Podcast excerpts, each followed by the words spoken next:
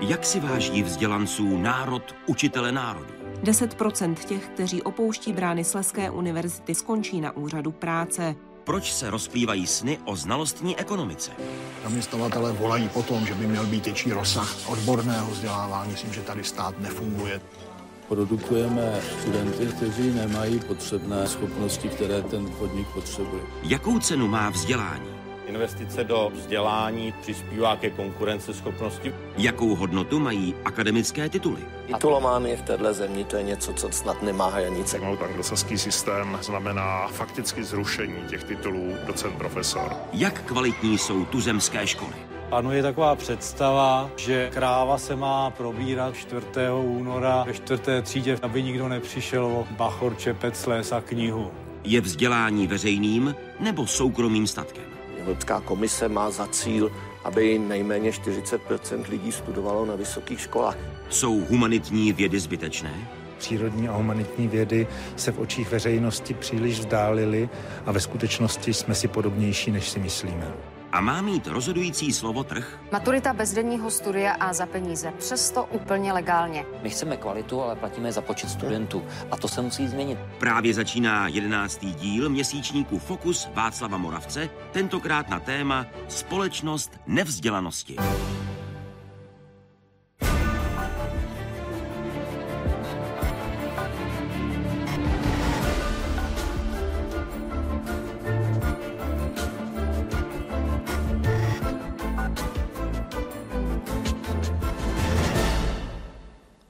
Vzdělanostní společnost nebo společnost vědění. Sousloví, která až příliš často zaznívají z úst politiků, když mluví o cílech vzdělávacího systému. A nejen z úst politiků. Systému, který prošel v uplynulých 25 letech mnoha reformami. Při prezentaci nejrůznějších žebříčků vzdělávacích systémů, při jejich srovnávání, padají slova o dalších reformách. Čím více však vzdělávací systém reformujeme, zdá se, že se z něj právě vzdělání a vzdělanost vytrácí. Nejen o tom bude řeč v následujících dvou hodinách.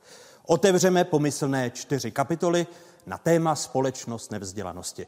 Vítejte vy, diváci z Pravodajské 24. Vítejte i vy, skvělé publikum tady, na půdě Fakulty stavební Českého vysokého učení technického v Praze. Vítám studenty a pedagogy, stejně jako vítám studenty a pedagogy Gymnázia Budějovická v Praze 4. Dobrý večer, vítejte.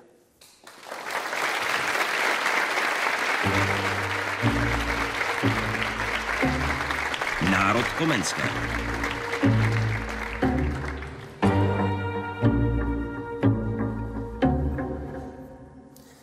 Jediným učitelem, hodným toho jména, jest ten, který vzbuzuje ducha svobodného přemýšlení a vyvinuje cit osobní odpovědnosti.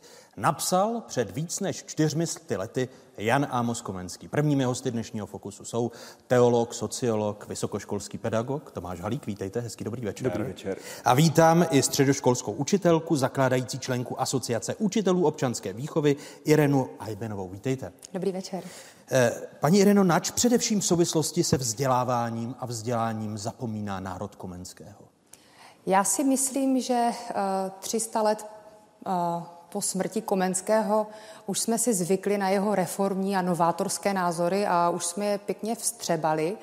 Myslím si, že ty jeho názory, že máme vzdělávat od nejjednoduššího k nejtěžšímu, učivo přiměřené věku dítěte, že to všechno děláme. A myslím si, že začínáme postupně naplňovat i ten jeho požadavek, že vzdělávání má směřovat k porozumění světu, takže opouštíme pomalu od popisu světa.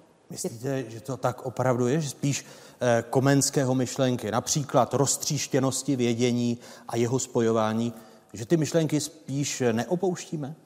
Eh, já si myslím, že ne. Já si myslím, že jsou jenom větší nároky, že, má, že eh, společnost, která má tolik poznatků, tolik vědění, učí zbytečně mnoho. Myslím si, že kdyby bylo méně vědění obecného, tak se za stolik nestane. To jsou zkušenosti z vaší středoškolské praxe, když na Ostravsku? Ne, v žádném případě. Naši studenti toho ví strašně moc a jsou hrozně vzdělání, to ne.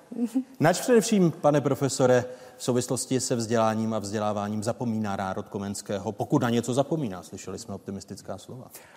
Já myslím, že dlouhou dobu se vzdělání chápalo jako něco, co kvalifikuje člověka pro určitou profesi. To je také to volání přiblížit eh, vzdělání praxi. Ale eh, já myslím, že eh, dneska, když se mění charakter práce, charakter trhu práce, kdy se tak mění civilizace a, a, a vědní obory, kdy některé profese končí a jiné vznikají, takže nemá být chápáno vzdělání především jako příprava pro kompetenci v určitém oboru. Že, a v tomto můžeme navázat na Komenského, že je to něco, co podněcuje myšlení, kreativní myšlení, analytické myšlení, kritické myšlení, čili to celostné pojetí vzdělání. Pro Komenského je škola dílnou lidskosti a vzdělání je něco, čím člověk naplňuje Eh, to, čím je člověkem. To znamená tu schopnost porozumět sobě, porozumět světu, porozumět druhým lidem. A to si myslím, že v tom strašně složitém dnešním světě je to vůbec nejdůležitější. Je možné právě v tom dnešním složitém světě ty myšlenky aplikovat. Například pan Sofii, tedy eh, to, co Komenský kritizoval už před těmi čtyřmi lety, roztříštěnost jednotlivých oborů, kdy říká, jak může být někdo dobrým teologem, když nemá základy rétoriky. Eh, je to samozřejmě těžší, než to bylo v té době. My eh, musíme každého myslitele chápat v kontextu jeho doby. On žil v době 30. leté války. Ti dva velcí myslitelé té doby, Descartes a Komenský, se vlastně snažili proti tomu chaosu, který viděli okolo sebe, proti tomu světu noci, a, a, a násilí, vytvořit jakýsi harmonický, osvětlený svět. Descartes, ten svět těch jasných a zřetelných ideí a e, Komenský svět, který směřuje k moudrosti. E, ten barokní obraz světa je něco, k čemu se dnes nemůžeme vracet. Eh, dnes je úplně jiný obraz světa. Že tohleto, ten barokní obraz světa Komenského, který byl v podstatě založen na tom křesťanském univerzalismu, byl za nějakou dobu eh, nahrazen eh, takovým zboštěním přírodních věd. Ty vlastně začaly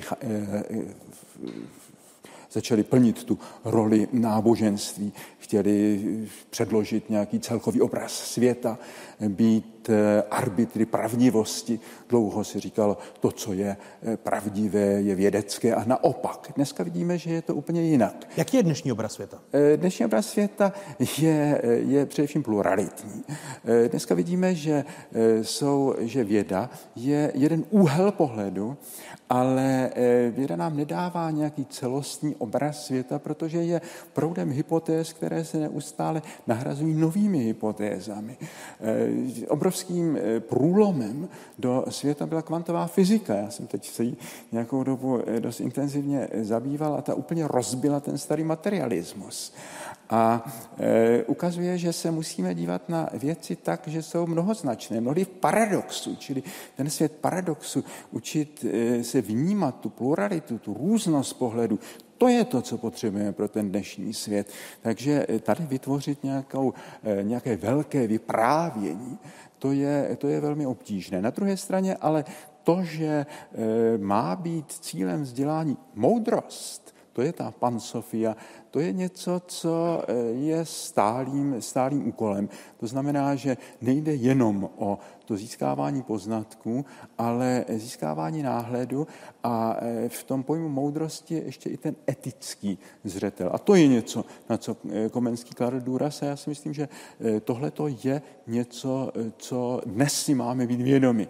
Knowledge is power, že vzdělání je moc, ale ta moc musí být spojena s určitou odpovědností. V tom dnešním obraze světa, jak často si, Ireno, kladete otázku, co a jak učit, když vy jste právě v tom středním článku vzdělávací soustavy? Tak co a jak učit si kladu každý den, protože to mm, v, absolutně není jasné.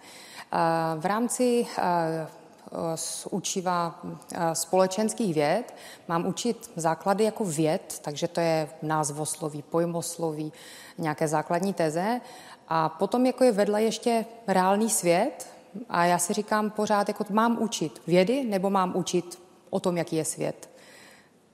A co tomu říkají ti žáci? Protože no a když žáci? bez sporu učíte vědu, tak říkají, neotravujte nás No, to tím, to nebudeme divil. potřebovat k životu? No, právě, že uh, já už učím na gymnáziu a ty děcka už jsou zvyklé jako z toho systému školství, oni očekávají od školy něco.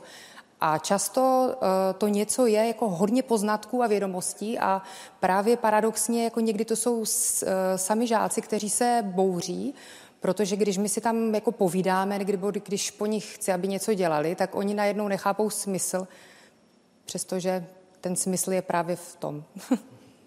To je rozdíl mezi východním a západním eh, typem vzdělání. Já jsem měl v 68. eh, možnost eh, být jeden semestr na anglické univerzitě a najednou prostě se mi otevřel úplně jiný svět, ten svět, kde se velmi živě diskutuje, kde studenti jsou nesmírně nároční, kde existuje i takové lidské společenství mezi profesorem, který nás zval k sobě do rodiny a diskutoval s námi. A to bylo úplně něco jiného, než prostě to socialistické školství. Není to a... tak, že tyto postupy si ale v těch posledních 25 letech osvojilo i, i naše školství a naše vzdělávání? No, částečně ano, ale to, co říkáte, je pro mě zajímavé, protože já jsem uh, střední školu měla francouzskou, takže to vlastně jako i vysvětluje to, proč jsem možná v očích některých i divná, že chci něco jiného, než je třeba to tradiční. Vy si přijdete divná v očích Někdy. některých Ne. u, učitelů, kolegů, žáků a rodičů. Ne, ne. Tak... Ne, eh, ale vy tím narážíte bez sporu i na ten střed eh, tradicionalistů v české ano. vzdělávací soustavě, co nejvíce se naučit mít eh, obrovské encyklopedické znalosti a modernistů, kteří ano. spíš učí diskuzi a, a jiné kompetence. A jiné kompetence. Ano. Je ten střed silný v každodenní praxi? Ten střed eh, není silný, ale jsou ty dva proudy tady prostě jsou. A, a, a na star- ze strany těch, já jim říkám konzervativci, a, tak tam jsou, jak jsem říkala, rodiče, ale jak jsem říkala, teda žáci, jsou tam i rodiče, tam společnost. A potom vedle sebe koexistují ti modernisté, kteří jako taky mají zastání v řadách některých studentů, některých rodičů, ale jako nedochází úplně k propojování. Nebo není platforma pro, pro propojování třeba. Není to právě ta škoda, kdy důsledkem toho může být oslabení toho vzdělávacího systému v těch uplynulých mm-hmm. 25 letech, že tady je stále přítomen ve vzdělávací soustavě střed tradicionalistů a modernistů? No, ideální prostředek, jak uh, komunikovat, je na různých školeních, kde se setkávají právě učitelé z jednoho i z druhého tábora a vzájemně se v podstatě obohacují, ale bohužel taková platforma tady moc není. A má o ní zájem třeba stát? Uh, toť otázka ale uh, učitele oni zájem mají, alespoň já. A kolegové. Očekával bych právě různá, různé instituce, které mm-hmm. vzdělávají, zvlášť mm-hmm. když se učitelé na středních i základních školách mm-hmm. mají vzdělávat, nemluvě o pedagogických fakultách vysokých škol v České. Já vám uh, to řeknu tak. Já když jsem začala učit francouzštinu, tak dvakrát ročně jsem zdarma uh, jezdila na školení, které platila francouzská ambasáda. Francii stálo za to do mě investovat peníze, protože věděli, že se jim to nějakým způsobem vrátí. Kvalitní pedagog kvalitně vzdělá děcka a nějakým způsobem to bude výhodné pro obě strany. A když jsem začala učit společenské vědy, tak jsem čekala to stejné, že přece, když u nás mladí vůbec jako nechodí k volbám, když, když už volí, tak volí extremistické strany. Když s nima dělám volební kalkulačku, tak často jim vychází, že by vlastně měli volit komunistickou stranu Československa když se nezajímají, neví, o co se, ta, co se tady děje, tak bych jako čekala právě, že ve, v státním zájmu bude to, aby jako nějak těm učitelům pomáhali, aby t, s tou mládeží pracovali, bohužel. A co se týče vysokých škol, můžu ještě? Určitě. Co se týče vysokých škol, tak uh, tam uh, žádná nabídka nebo uh, není. Pane profesore? Já si myslím, že jedna věc je tady zanedbávána a ta vlastně přemostuje trošku tu oblast společenských věd, respektive filozofie a přírodních věd. A to je filozofie přírodních věd. Já jsem teďka strávil semestr na americké univerzitě, byl jsem překvapen, kolik lidí se tam zabývá filozofií přírodních věd a, a dějinami vědy.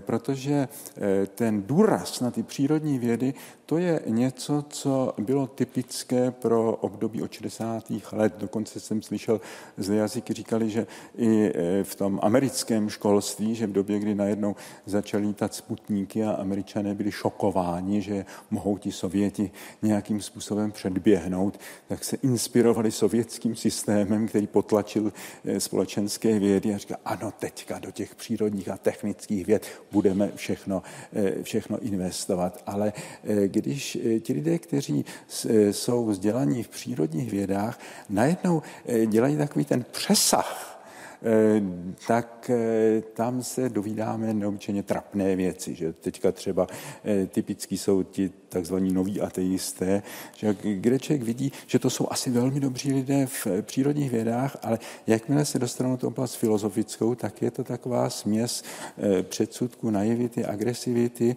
a e, takže je tady třeba ukázat tu filozofickou reflexi přírodních věd. Já myslím, že tyhle ty dva světy musí spolu více spolupracovat. Ty humanitní vědy skutečně byly podceněny. Moc hezky jednou se o tom vyjádřil můj kolega a přítel Mojmír Horina. Říkal, víte, oni říkají, že ty přírodní vědy, ty společenské vědy, to je takový balast. Víte, ale o čem je slovo balast? E, to byl takový ten náklad, který se dával do lodi, těch eh, zbytečných věcí, aby se ta loď nepotopila. Tam vždycky musela být tahle ta součást, aby se to nepotopilo. Takže to je něco, co není bezprostředně užitné, ale je proto, aby se ta loď nepotopila. A já myslím, že eh, z tohohle hlediska je třeba učit eh, ty společenské vědy a filozofii, ale především jako schopnost porozumět, ne jako předávání prostě sumy, sumy, sumy poznatků.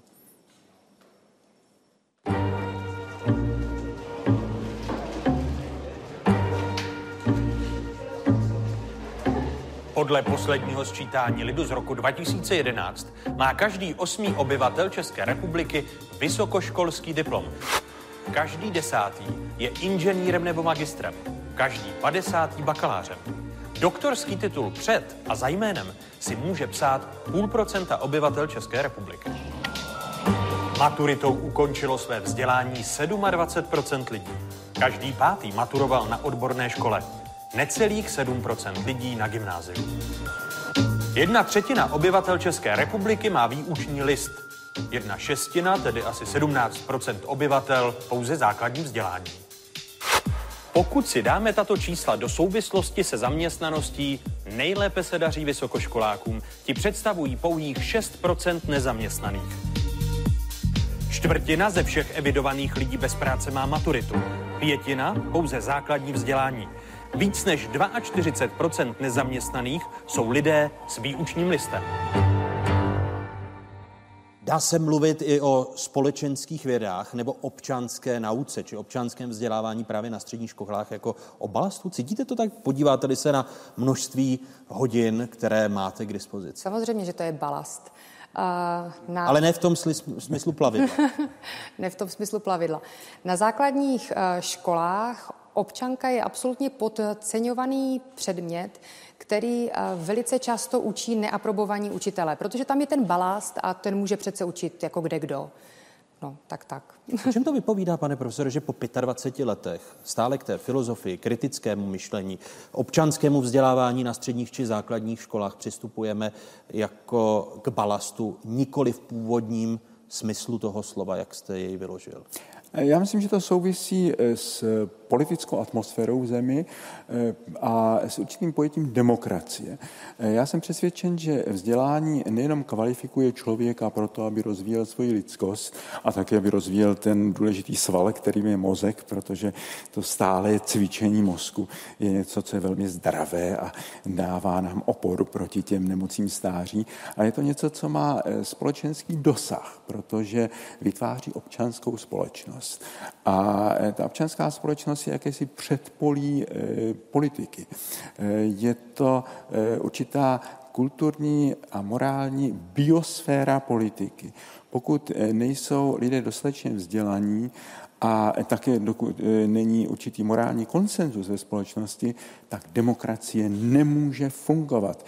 Demokracie je přece založena na tom, že má občan určitá práva, ale by ta práva uskutečnil kompetentně, k tomu musí mít určité vzdělání.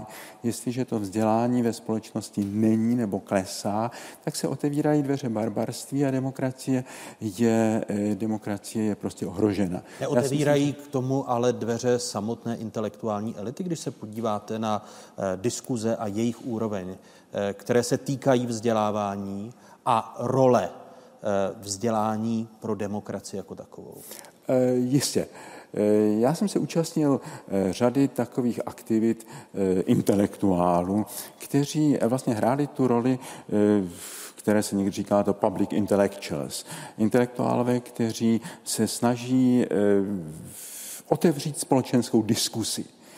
Často by okřikování ze strany politiků, že jsou ti, kteří chtějí ordinovat, co si lidé mají myslet. To je nesmysl. Nám to vždycky o to, jak si otevřít debatu.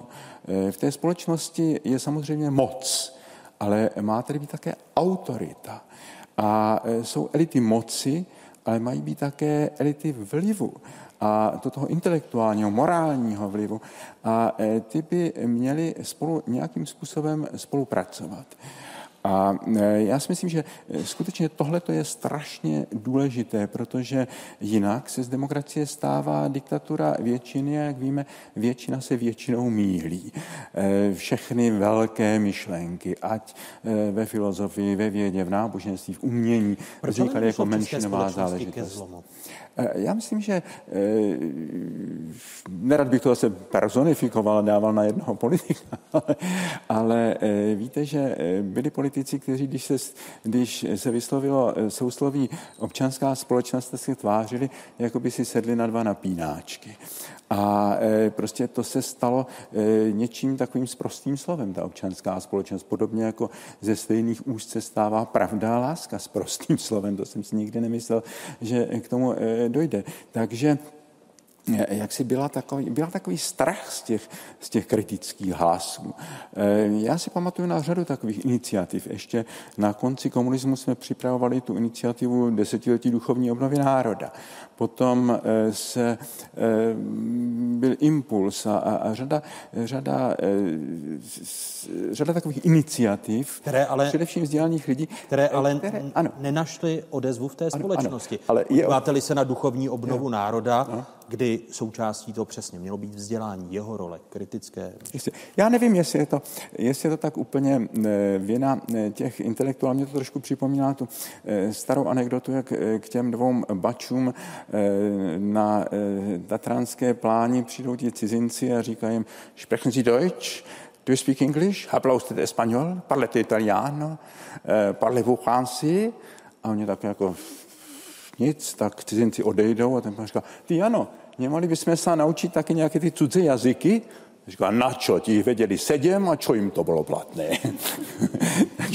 někdy ta diskuze je s těmi politiky těžko, že mluvíte těmi sedmi jazyky a čo nám je to platné, že když oni eh, prostě nestojí o tu, o tu, o tu debatu, chtějí tleskače, že nechtějí, eh, nechtějí eh, kritické partnery. Na straně jedné úcta k titulům, v čele s titulem profesorským, na straně druhé útoky na vzdělance a profesory. To je paradox naší doby.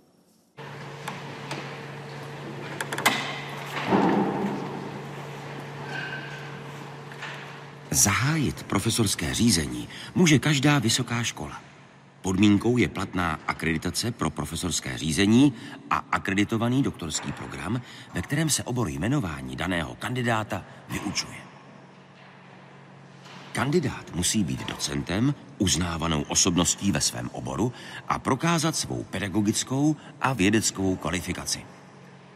Jeho jmenování navrhuje Vědecká rada Vysoké školy prezidentu republiky prostřednictvím Ministerstva školství.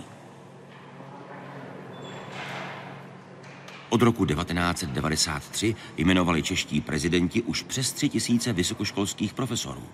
Rekord drží Václav Klaus. Ten jich v roce 2003 jmenoval 194. Loni potvrdil Miloš Zeman 98 nových profesorů. Ani jednoho slavnostního ceremoniálu se nezúčastnil, stejně jako na konci roku 2014. Jmenovací dekrety předal profesorům zástupce ministerstva školství. Pane profesore, mluvíte o zbarbarštění. Je to součástí toho, že vysoké školy se budou u soudu přetahovat s prezidentem republiky kvůli nejmenování tří profesorů? Tak jistě to, že prezident republiky odmítne jmenovat profesora, protože se mu mstí za jeho politickou angažovanost a celkem nápadně eh, prostě to svádí na jiné věci, to je něco, co by tady nemělo být. Eh, ta role profesorů je různá, že v Americe není tak význam, není to vlastně akademický, akademický titul. My máme jinou tradici, kde ten profesor je zároveň konfesor, je to člověk, který je vyzná vyjednávačem a má to určitou společenskou vážnost. A e, zároveň já myslím, že většina nás profesorů si toho váží, toho aktu jmenování prezidentem, který je slavnostním aktem, to faktické rozhodování, jestli ten člověk je vědecky kompetentní nebo není, to je e, skutečně záležitost těch vysokých škol a případně ministerstvo školství ještě tady něco může proskoumat. Je ta, je ta symbolika na místě, že ta společnost přisuzuje vzdělanosti, profesorskému řízení vyšší roli, když je to hlava státu, která jmenuje eh, profesory? Nebo je jedno? Já si myslím, že, tohle, že je tohle něco, co odpovídá té starší české tradici a aspoň já myslím, že řada kolegů to cítíme jako závazek, že člověk má profesorský titul, tak to není jenom e, přece jenom e, ocenění jeho vědeckých a pedagogických schopností, ale eh, je to také eh, závazek určité roli ve společnosti. A eh, z tohohle důvodu si myslím, že, že, to, že to spojení s tím symbolickým aktem má něco do sebe. Není to právě diskuze o těch symbolických aktech. Již jsme svědky, když se mluví o reformách, různých reformách vzdělávacího systému, jednotlivých jeho částí, základního, středního či vysokého a tím se z toho vytrácí ta každodenní masarykovská práce. Ireno. Vůbec nevím, co vám mám odpovědět. Jestli to tak cítíte? Uh, že se podceňuje ta každodenní práce, její smysl a význam právě v roli toho vzdělávání a ne množství reform, kulatých stolů, eh, diskuzí. Já, já bych tak strašně ráda diskutovala a měla kulaté stoly, abych fakt věděla, co mám ve společenských vědách učit, jaká je poptávka společnosti a vůbec ministerstva školství. To vám chybí? Na to, kolik bylo no, právě kulatých stolů no, k různým reformním plánům a strategiím? Podívejte se na to množství No, my, máme, eh, my máme od státu eh, obrovskou svobodu v tom, co máme učit, ale právě já se v té svobodě tak trošku jako topím. Jenom, jenom naznačit třeba, jako jestli opravdu mám více učit vědy, anebo jestli porozumění tomu světu, jako co je vlastně jako cílem, já bych byla ráda, kdybych měla aspoň nějaký mantinel. Ale já si myslím, že eh, tady člověk nemůže čekat nějaký, eh, nějaké vyjádření eh, od ministerstva v těch věcech. že samozřejmě tohle je věc, která souvisí s tou, s tou roli a odpovědností toho, toho, toho učitele. A tady je a asi bude veliká pluralita. Že to, co je velmi znepokojivé a co vědí všichni asi kolegové, kteří sedí jako já čtvrtstoletí u přijímacích zkoušek na vysokou školu, každý rok je to horší. Každý rok je to horší. Prostě eh, ty eh, gramatická úroveň eh, z toho, co píší studenti, to je něco, za co já bych se styděl ve čtvrté eh, třídě obecné školy, ty šílené hrubky. Eh, bych Ta... si jich měl zastat, že mají zase jiné kompetence, které my jsme neměli, pane profesor. Dobře, dobře, ale... Úcta... Oni by třeba říkali, ten Halík neumí ve svých letech to tak rychle vygooglovat, to my jsme dělali ve čtvrté třídě základní školy. To jistě, to jistě, ale já si myslím, že ta, že ta, že ta úcta k jazyku je něco, co prostě není jenom jedna z dovedností, ale je to něco, co eh, prostě nelze, nelze hodit, hodit, hodit přes palubu. A propo vy patříte stejně jako Konrád Paul Lísmen, o kterém v průběhu dnešního večera bude několikrát řeč, jeho provokativní knížka eh, Společnost nebo teorie nevzdělanosti, tak vy si myslíte, že tam jsme se dostali?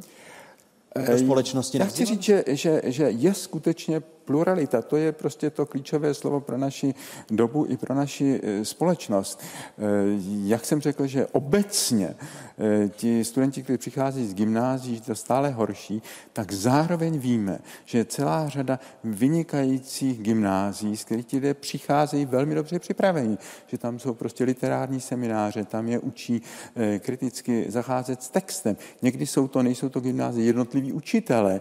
Když někdo přijde z Budějovic a začne fantasticky rozvádět nějaký literární text, tak říkám, a neměli jste paní profesorku Žížalovou? A říkám, no samozřejmě, jak to víte. A prostě takovýchhle profesorů je zaplať pámbu celá řada. Ale eh, tohle je něco, co asi záleží na ten étos a kulturu toho jednotlivého učitele, co nelze prostě předepsat z ministerstva. Na to nesmíme, eh, nesmíme očekávat, že dostaneme nějaké, nějaké zva, eh, proto nějaké direktivy.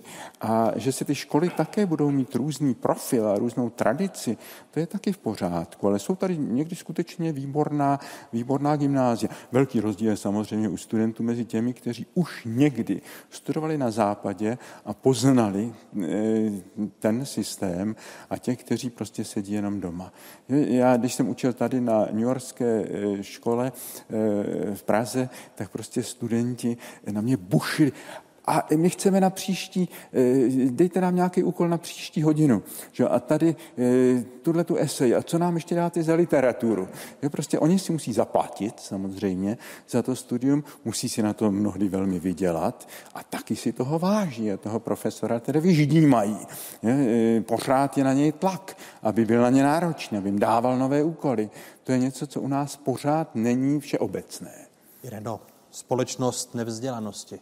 A Lísmanova teorie platí, když se na to podíváte v praxi? Hmm, já bych zůstala u toho pojmu jako společnost nevzdělanosti. Já si myslím, že uh, obsah toho pojmu jako vzdělanost, nevzdělanost uh, je uh, taková subjektivní.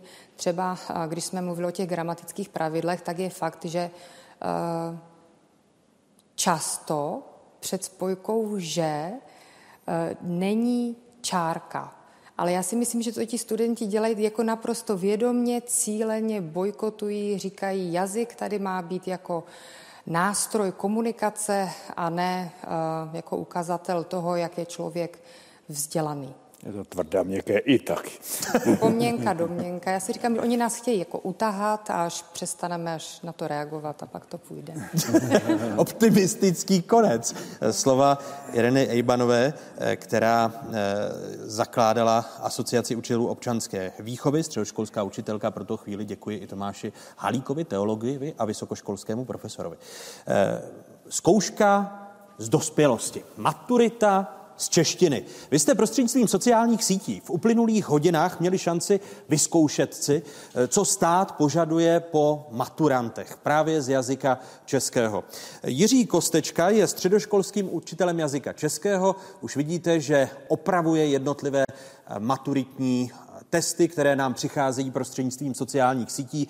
Podívejte se na Twitter či Facebook Fokusu a tam máte šanci vyplnit to, co stát chce právě po středoškolácích. Rozhovor s Jiřím Kostečkou nabídneme také na sociálních sítích Fokusu. Po debatě religionisty a sociologa Tomáše Halíka a středoškolské pedagožky Iriny Ajbenové přivítáme politoložku a předsedkyni Akreditační komise České republiky Vladimíru Dvořákovou a ekonoma Daniela Minicha. Ty pak v diskuzi vystřídají biolog a spisovatel Stanislav Komárek a lektor kritického myšlení Ondřej Hausenblas. Sledujete jedenáctý díl měsíčníku Fokus Václava Moravce na téma Společnost nevzdělanosti. Procházejí vzdělávacím systémem, podstupují různé testy a zkoušení. Dříve či později je čeká maturita. Řeč je o studentech Gymnázia Budějovická v Praze 4. Prosím, seznamte se. Já jsem Adriana, je mi 18 let a myslím si, že bychom se měli učit více prakticky. Ahoj, já jsem Roza, je mi 18 let a myslím, že je nejdůležitější získat všeobecný rozhled. Jmenuji se Michal, je mi 17 let a myslím si, že by nás škola měla připravit co nejlépe do života. Ahoj, já jsem Lucka, je mi 18 let a chci, aby za mě škola udělala osobnost, ne cvičenou opici. Jsem Hedvika, je mi 17 let a myslím, že by učitelé měli více respektovat názory studentů. Ahoj, já jsem Richard, je mi 17 let a škola mě naučila, že neutrofilní granulocity jsou schopny fagocytózy. Těším se, až to ve svém budoucím životě využiji. Kdo z vás by chtěl být kantorem?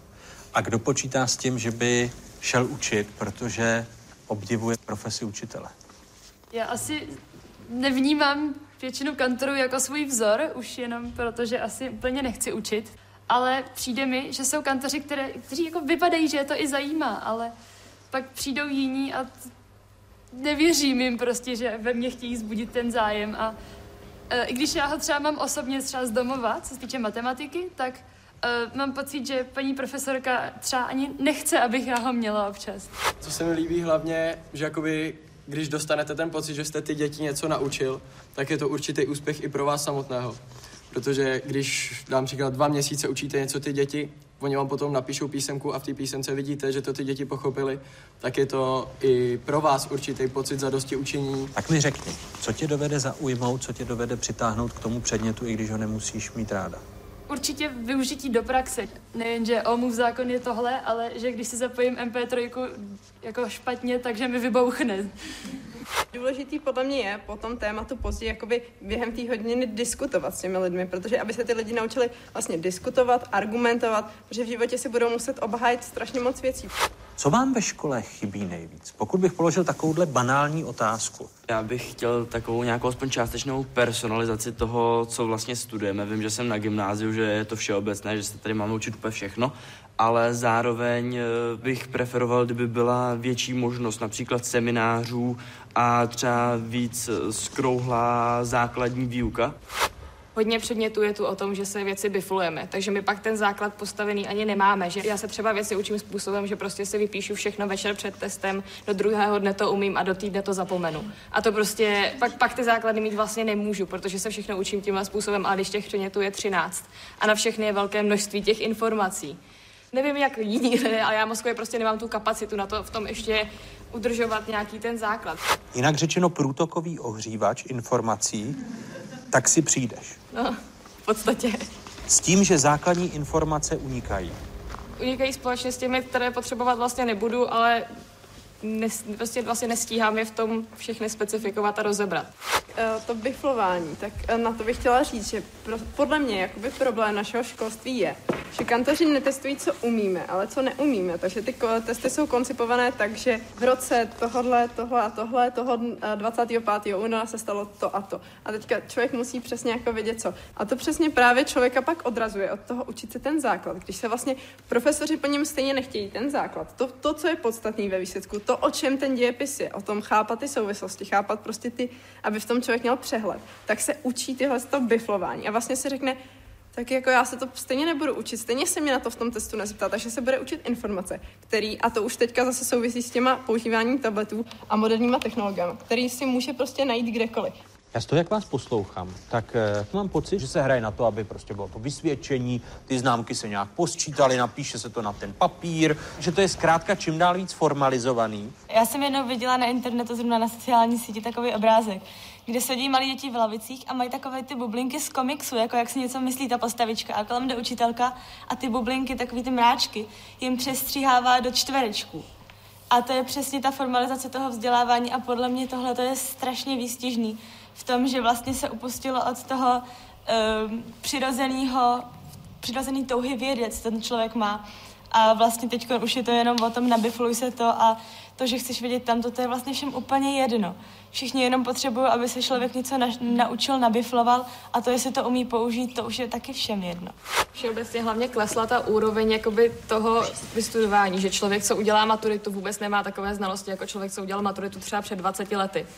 A že vlastně jakoby pak udělali tu státní maturitu a pak zjistili, že hodně lidí ji neudělá, tak místo toho, aby to teda to školství bylo tak, že třeba tu maturitu tedy nebudou mít všichni, tak snížili tu úroveň, aby ji teda udělalo více lidí.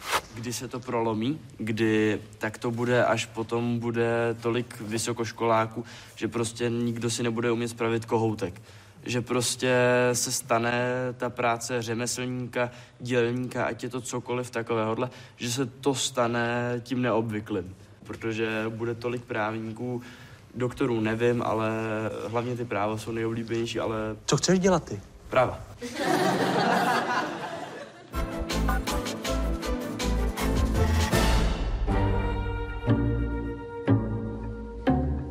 Vzdělání jako biznis.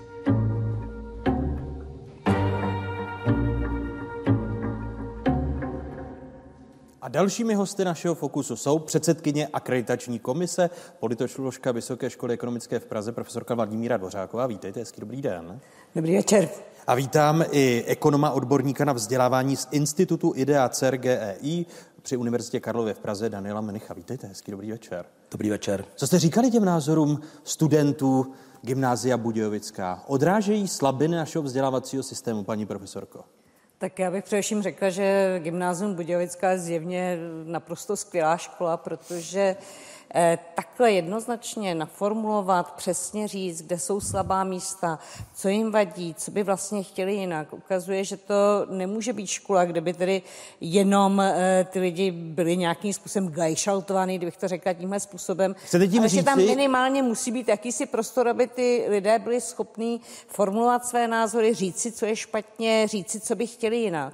A to je jedna z těch věcí, která by prostě měla být výsledkem toho vzdělávacího procesu. Takže Zavřít eh, úředníky ministerstva školství, ministerní školství, školský výbor sněmovny a senátu na gymnázium Budějovická a dát je do jedné místnosti, do té tělocvičny se studenty. Ať si to vyposlechnou hezky. Eh, Já si nemyslím, že tam, je, tam nebyly návrhy na, na řešení. Tam bylo pojmenované některé věci, ty věci jsou nesmírně důležité, ale samozřejmě poté teda se některé věci dají zlepšit, některé se dají zlepšit hůře, něco je dané obecně společností, něco je dáno úrovní pedagogických fakult, ale něco je dáno třeba něčím, co je u nás strašně podceňováno, na co my jsme teďko naráželi a naráželi jste na to předchozí diskusi.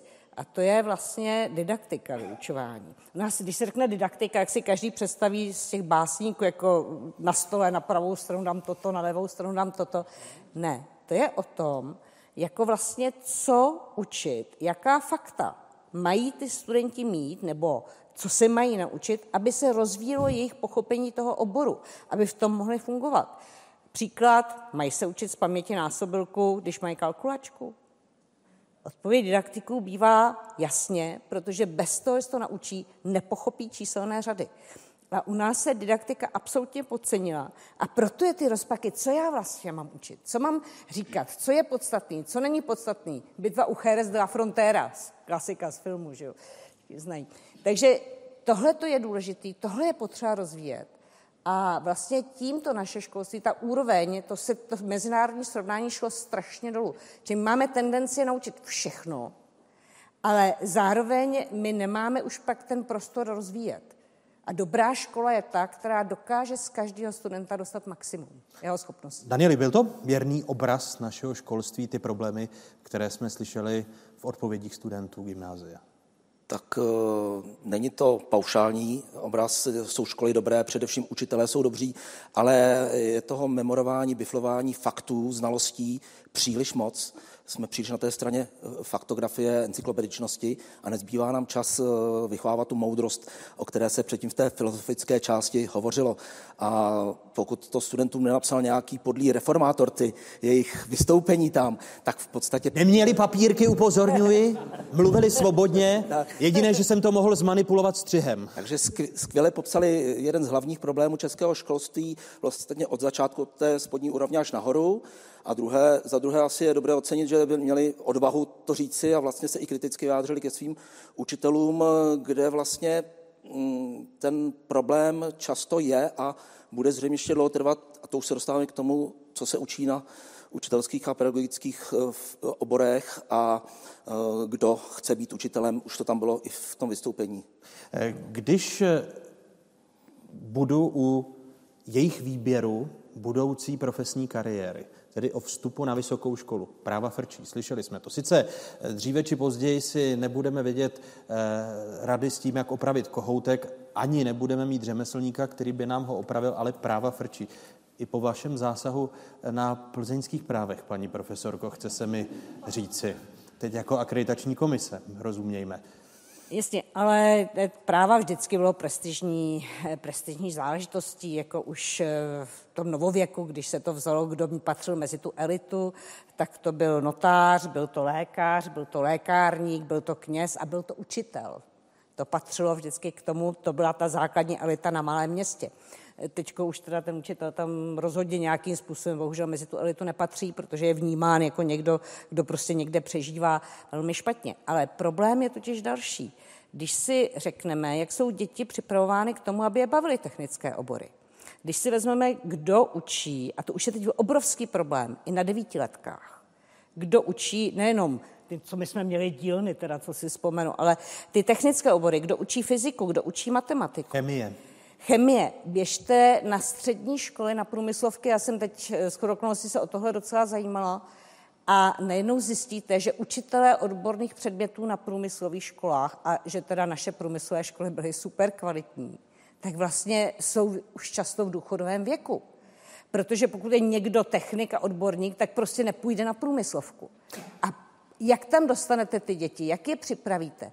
Učňovské školství. To znamená, tady je ta určitá kvalita, která by měla přitahovat a já myslím, že je spousta dětí, který prostě to vlastně původně velmi baví, jako já jsem se stavila z Merkuru kdysi, co si, což opravdu nebyla jsem technický typ, ale tam je nemá kdo přitáhnout, nemá je kdo motivovat, kdežto, no tak půjdu na gymnázium, no to bude přibližně stejný předmět jako na devítiletce. Eh, Danieli, jaké máte, protože vy často kritizujete to, jak se stát chová k učiteli, jako k osobě, která je klíčová pro vzdělávání a vzdělávací soustavu. Eh, čas od času stávky učitelů za platy, ale není tady systémový pohled státu na roli učitele, eh, na jeho prestiž. Paní profesorka Dvořáková už zmínila úpadek prestiže eh, učitele.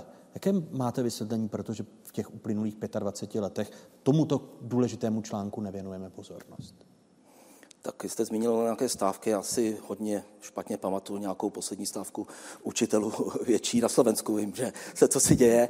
Každopádně situace českých uh, učitelů uh, od základní školy uh, přes střední je velice podobná té situaci na Slovensku. To znamená, mají nejnižší platy vůči vysokoškolsky vzdělaným lidem vlastně v celé Evropské unii. Ty rozdíly jsou obrovské. Je neuvěřitelné, že tam je ještě někdo ochoten pracovat. Musí to být opravdu nadšenci ale určitě se tam neženou eh, příliš mnoho nadšenců a určitě tam neženou ti, kteří jdou na práva, na matfis eh, nebo medicínu. Bohužel, protože eh, ti, co tam dneska nejdou, tam nebudou za těch 20 let učit a my se budeme dále ptát, proč se tam učí ta jednoduchou metodou, naučte se nás paměť, pak nám to řekněte a pak se rozloučíme.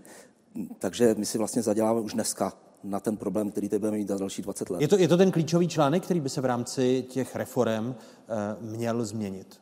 Učitel je jednoznačně ten klíčový člověk. Nad ním je ředitel, který jehož role je taky jako milně považovaná, že má zajistit opravdu střechy a podlah, aby bylo dobré teplé jídlo a tak dále. A nemá čas eh, se věnovat eh, koordinaci a pedagogické práci s mladými učiteli, aby spolupracovali, aby si neulehčovali práci tím, že prostě učí eh, žáky biflovat, ale aby, se, aby učili žáky myslet, ředitel na to nemá čas, každý má starost o, o školu, aby mu nespadla.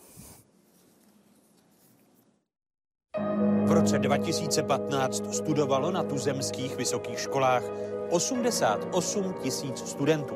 Nejpočetnější skupinu představují ekonomické obory.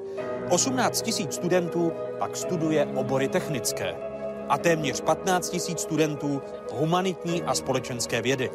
11,5 tisíce studentů pedagogiku, vzdělávání a sociální péči. Drtivou většinu vysokoškoláků evidují veřejné vysoké školy.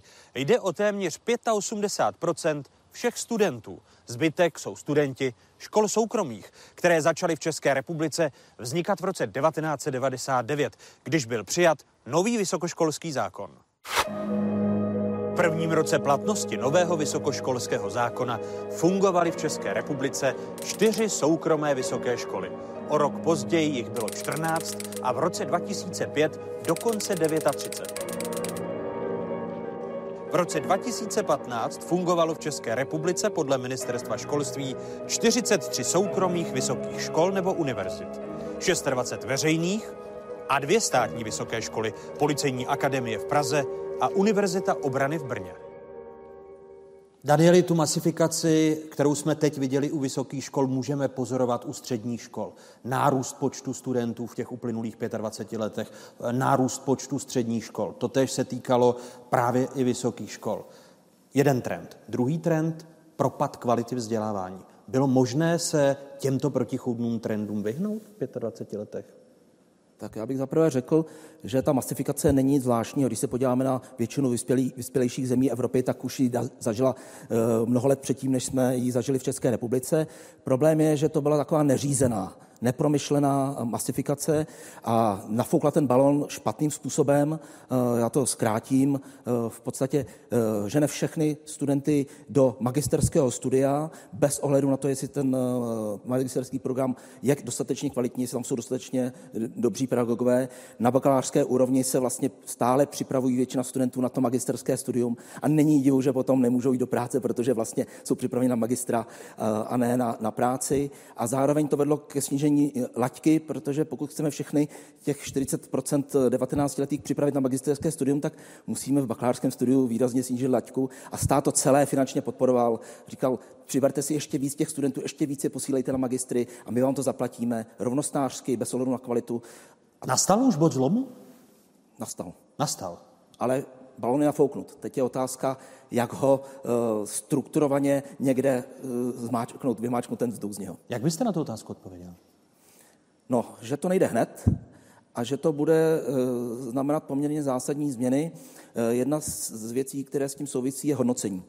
Já jsem mluvil o paušálním eh, nafukování, v podstatě každý dostal peníze na studenta a čím déle ho tam měl, tím vlastně dostal víc peněz ale ministerstvo tu pozici má velice těžkou, protože o té kvalitě má velice nedokonalé informace. O kvalitě výzkumu, což se týká především magisterských a doktorských programů, neví téměř nic, kromě absurdního českého systému hodnocení výzkumu. A o vzdělávací činnosti má takové podivné indikátory, které z nich většina je dvojsečná, že v podstatě znamená jak kvalitu, tak nekvalitu. A to se Takže my něco měníme a reformujeme a zároveň nemáme informace. No, my jsme ještě moc reformu nezačali, to si přiznejme. My jsme nafoukli ten balon. Takže jsme jenom mluvili o reformách. Myslím si, že tak to bylo. Eh, já jsem vám vstoupil do řeči s tím, jak tu, jak tu situaci změnit. To znamená získat z toho systému informace a teď přichází ta změna, když nejsou vysoké školy, střední školy, když budou financované jinak než na hlavu na žáka. Ona masifikace, kterou jsme zažili. Jsou dva nástroje řízení. Eh, jedno je řízení z úrovně státu, nějaké usměrňování, to není vyloženě no, normativní řízení do detailu. Aby ten stát řídil eh, moudře, pokud můžeme tak hovořit o státu, tak musí mít informace. Když stát nemá informace, tak nemůže nic moudře řídit. A druhá věc je, aby v tom procesu, který je velice liberální, aby měli informace ti, co dělají ty, ta rozhodnutí, která ovlivňují celý jejich život. Eh, ti, co si volí školu, kam půjdou a, a to je informovanost jak uchazečů, tak studentů, ale i třeba zaměstnavatelů. A ta si myslím, že je na velmi nízké úrovni a je to součástí problému. Paní profesorko, bylo možné se té masifikaci vyhnout eh, možná i v očích mnoha eh, lidí ve veřejnosti? Je to právě akreditační komise, eh, která akreditovala obrovské množství oborů, podoborů, andragogik, a tedy, aniž bych se chtěl těch oborů, oborů dotknout. A máme tady stav 43 soukromých vysokých škol, 26 veřejných, dvě státní. Já jsem se nedávno dívala na to, kolik jsme vlastně projednávali žádostí o vznik soukromé školy, tak to bylo asi 160 žádostí. A v zásadě akreditační komise funguje tak, že pokud e, nemá důvody pro zamítnutí, nenalezne pochybení, tak prostě tu akreditaci musí doporučit. Musíme zdůvodnit, pokud ji nedoporučíme. Pokud ji nedoporučíme jednou, tak musíme říct přesně, kde jsou jaké chyby, čímž vlastně pomáháme vytvořit ten spis, protože se to opraví a dá se to znova. Jo, takže to, to byl takový velmi zajímavý systém, kde prostě vlastně už potom eh, šance něčemu zabránit byla velmi malá. Eh, druhá věc je, že ta masifikace to byl opravdu cíl. A bylo to naprosto programově dělané. A mám vážné obavy, že mnohdy to bylo dělané právě s tím, jak vznikly soukromé školy a byl zájem, aby do těch soukromých škol byli posíláni studenti, nebo aby tam měli prostě klienty, jak se teď říká, a v tomhle okamžiku prostě vznikla celá řada zákonů, jejich smysl dodnes nechápu, která se týkala zvyšování kvalifikace i po vysokých letech praxe, u policistů, u celníků, u takovýchhle různých profesí úředníků. Tedy Velmi nám- často máme je teď v podobě andragogů, jestli teda kriminalistovi andragogika pomohla, nevím. Ale byla to prostě cesta, jakým způsobem jako si zvyšovali kvalifikaci. A Místo máme- toho tedy, aby stát kultivoval to prostředí, tak vrhnul do něj další studenty, po kterých chtěl papír. Ano, a to tež bylo i učitelů, teď nutnost dodělat si vysokou školu, i učitelů z praxe a tak dále. Takže tam eh, vznikla tato potřeba a jako záminka se brala informace z OECD, kde se říkalo, máme menší procento vysokoškolsky vzdělaných lidí. Jenomže ty statistiky byly trochu odlišné, ono šlo obecně o terciální vzdělání, to znamená jakékoliv vzdělání po střední škole a vlastně se to využívalo vysloveně mm, jako určitý nástroj, ale v momentě, kdy uděláte masifikaci, máte vyučující, teď máme demografický pokles, takže eh, vlastně se dostáváte do obrovského problému z hlediska těch vysokých škol, které jsou nastavené na určitou kapacitu. Tudíž mají tendenci brát slabší a slabší a slabší studenty, takže se dostáváme do určitého takového cyklu velmi podivného. Eh, Máme každý diplom, máme každý nějaký titul. Pohled na titulománii eh, od našeho eh, ilustrátora Jaroslava Klimeše tady je. Podívej, kamaráde. Můžeš být úplný blbec, ale jestli to chceš někam dotáhnout, musíš mít nějaký ten titul. Rozumíš? Vysokoškolský titul. Teď dneska má titul každý nímant. No ne? No tak, makáme. Makáme.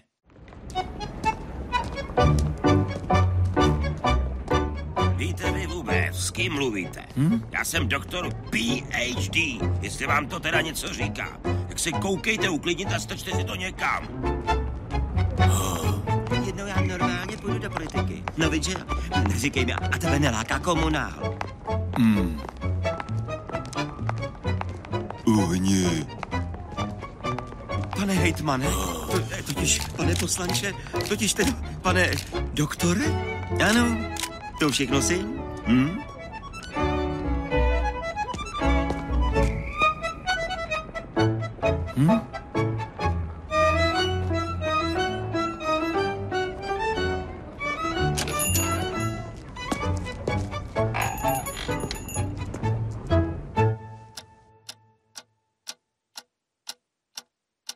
Jsi ale hňup. Takový pěkný tituly všude kolem. A ty si koupíš zrovna licenciát bohosloví. A neříkej mi, že to bylo v akci.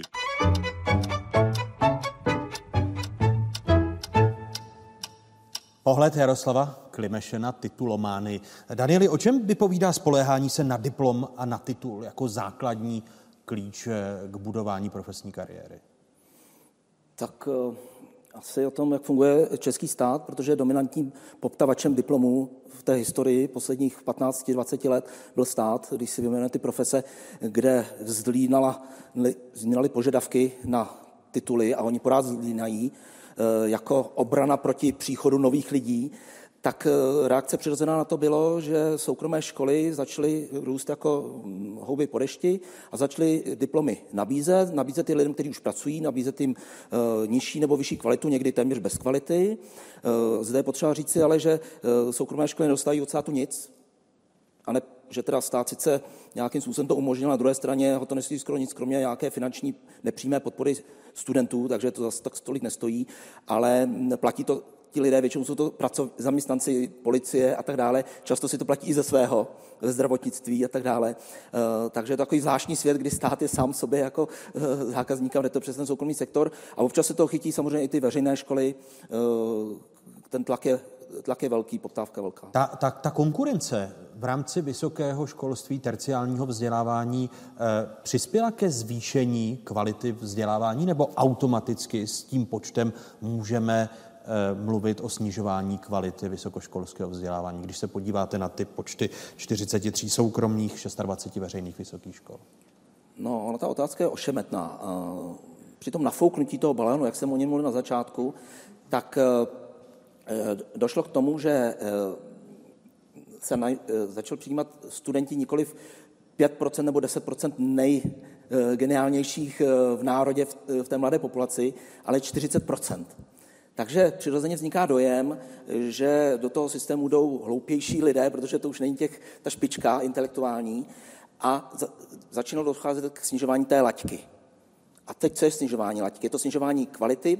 Je samozřejmě, protože uplatňována na všechny, i na ty brandních 5-10%, kteří musí trpět to stupidní eh, studium, které je prezentováno těm 40%. Takže chce to opatrně a rozlišovat mezi školami, mezi obory. A o tom právě třeba ty informace jsou velice nedostatečné a v podstatě vzdělání je, tu skutečnou kvalitu zjistíte, až když se teprve přihlásíte a začnete studovat. A proto také polovička bakalářů v České republice vůbec nedokončí studium. Polovička. Ona jde většinou zkusit něco jiného. Prostě protože se zklame. Jde značení něco, co zjistí, že to vůbec nevypadá tak, jak to vypadalo ze střední školy. Paní profesorko?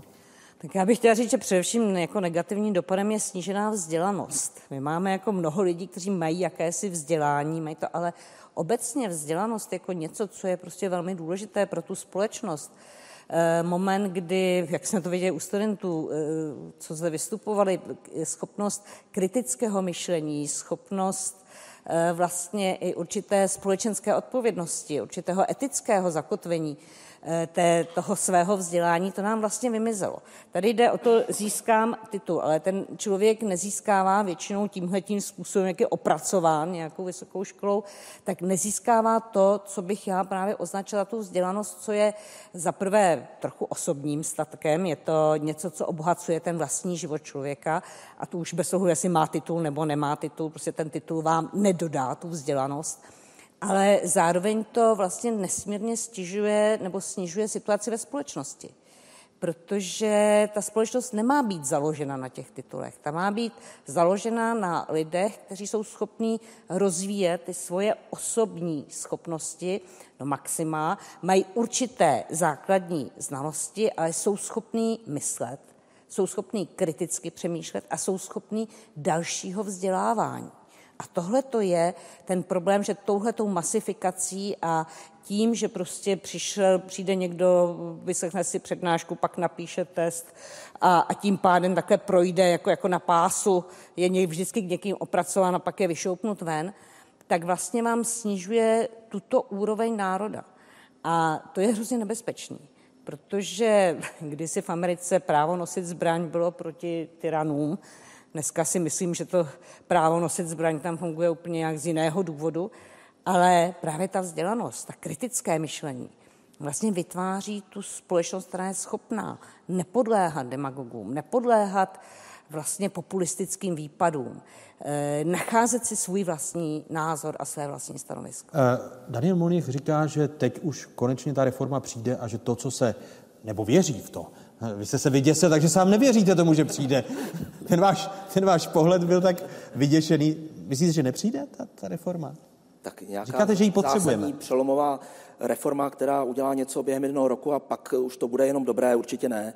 Já věřím na cestu pomalých uh, krůčků, uh, doufejme ku předu, nikoli, nikoli zpátky, prostě protože ten akademický svět je hodně zaťatý, politika je, bych řekl, hodně nepoučená, neschopná, řekl někdy nebezpečná, ty dva světy se bojí jeden druhého, takže spíš věřím na nějaké postupné změny a hodně osvětu, aby prostě došlo k nějakému koncenzu, že už našel čas udělat nějakou tu drobnější změnu směrem kupředu. No, totiž ty radikální změny jsou trošku taky problém. Vědecký tým nevybudujete za měsíc, za rok, eh, ani za dva. A jestliže se vám každý rok mění podmínky, za kterých jako je možné vlastně získávat vědecké prostředky na, na rozvoj vědy, neustále se vám mění ten způsob financování, tak tady vám nikdy nevyjde jako dobrý tým, který by nějakou dobu pracoval a mohl se dostat opravdu k výsledkům, který nebudou bezprostřední, nějaký využitelný bezprostředně v praxi, ale třeba dají něco, co může být impulzem dalšího rozvoje i toho oboru. Máte obavy, že v rámci těch dílčích eh,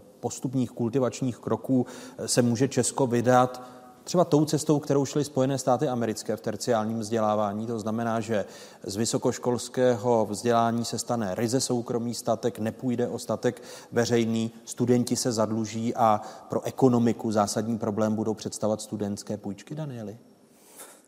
Amerického příkladu bych se v České republice vůbec, vůbec nebál. To je úplně jiný svět eh, z historických důvodů. V žádném případě toho bych se nebál. Spíš bych se bál toho, že mm, řekněme, potenciál vzdělávacího systému terciálního, vysokoškolského prostě zůstane hluboko pod svým potenciál nevyužit a víme všichni, že mm, rozvoj země a nejen ekonomický, ale i další prostě výrazným způsobem v moderním světě závisí na kvalitě vzdělávacího systému. Toho bych se bál.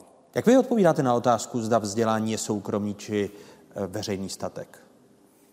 tak je to e, část toho a část toho a závisí, jaké vzdělání, jestli v mateřské školce, na základní škole nebo na vysoké a čím více blížíme e, nebo jdeme nahoru, na vysokou úroveň, tak tím větší má podíl toho soukromého statku, nebo jak to eh, chcete, soukromých výnosů a tím se snižují ty veřejné výnosy a proto také je logické, aby eh, čím vyšší vzdělání, tím se větším eh, mírou podíleli ti jednotlivci, kteří svým způsobem, když se podíváme na jejich celoživotní trajektorii, tak jsou strašně bohatí. Já teda bych tady opravdu nesouhlasila, protože já naopak si myslím, že čím vyšší vzdělání, tím to má mnohem větší dopady na veřejnosti, ale má to dopady pro celou společnost. Vemte si jenom historickou zkušenost. Když někdo chce zničit nějaký národ, zavře mu vysoké školy. To je prostě cesta, která je naprosto jednoznačná a je likvidační z hlediska té společnosti. Takže bez vysokoškolsky vzdělaných lidí, ale opravdu tedy vysokoškolsky vzdělaných lidí, ta společnost strašně upadá a není možné to brát jenom jako soukromý statek, byť čím větší vzdělanost, vnitřní vzdělanost, nemluvím o titulech, tím samozřejmě i bohatší osobní život. Vladimíra Dvořáková, Daniel Munich, kteří ještě zůstávají hosty dnešního Fokusu. Eh, zmiňoval jsem, že máte šanci vy, diváci eh, Fokusu, prostřednictvím sociálních sítí, udělat si zkušebně maturitu, co po nás stát chce v rámci středoškolského vzdělávání v jazyce českém. Eh, vidíte doktora Jiřího Kostečku, který opravuje maturitní testy z češtiny, eh, které si můžete stáhnout, poslat vyplněné k nám sem prostřednictvím Twitteru a Facebooku. Například se dozvíte, co to je metonomie, metonymie, pardon, přenesení významu na základě věcné nebo logické souvislosti mezi označovanými jevy. To vše musí středoškoláci v jazyce českém znát, stejně jako schodu podnětu s přísudkem. Když tady v průběhu dnešního fokusu vystupovali studenti gymnázia Budějovická v Praze, podívejme se za dvěma vysokoškoláky. Konkrétně za Petrem Šťovíčkem a Alicí Svobodovou, kteří studují fakultu stavební ČVUT v Praze. Hezký dobrý večer. Dobrý večer.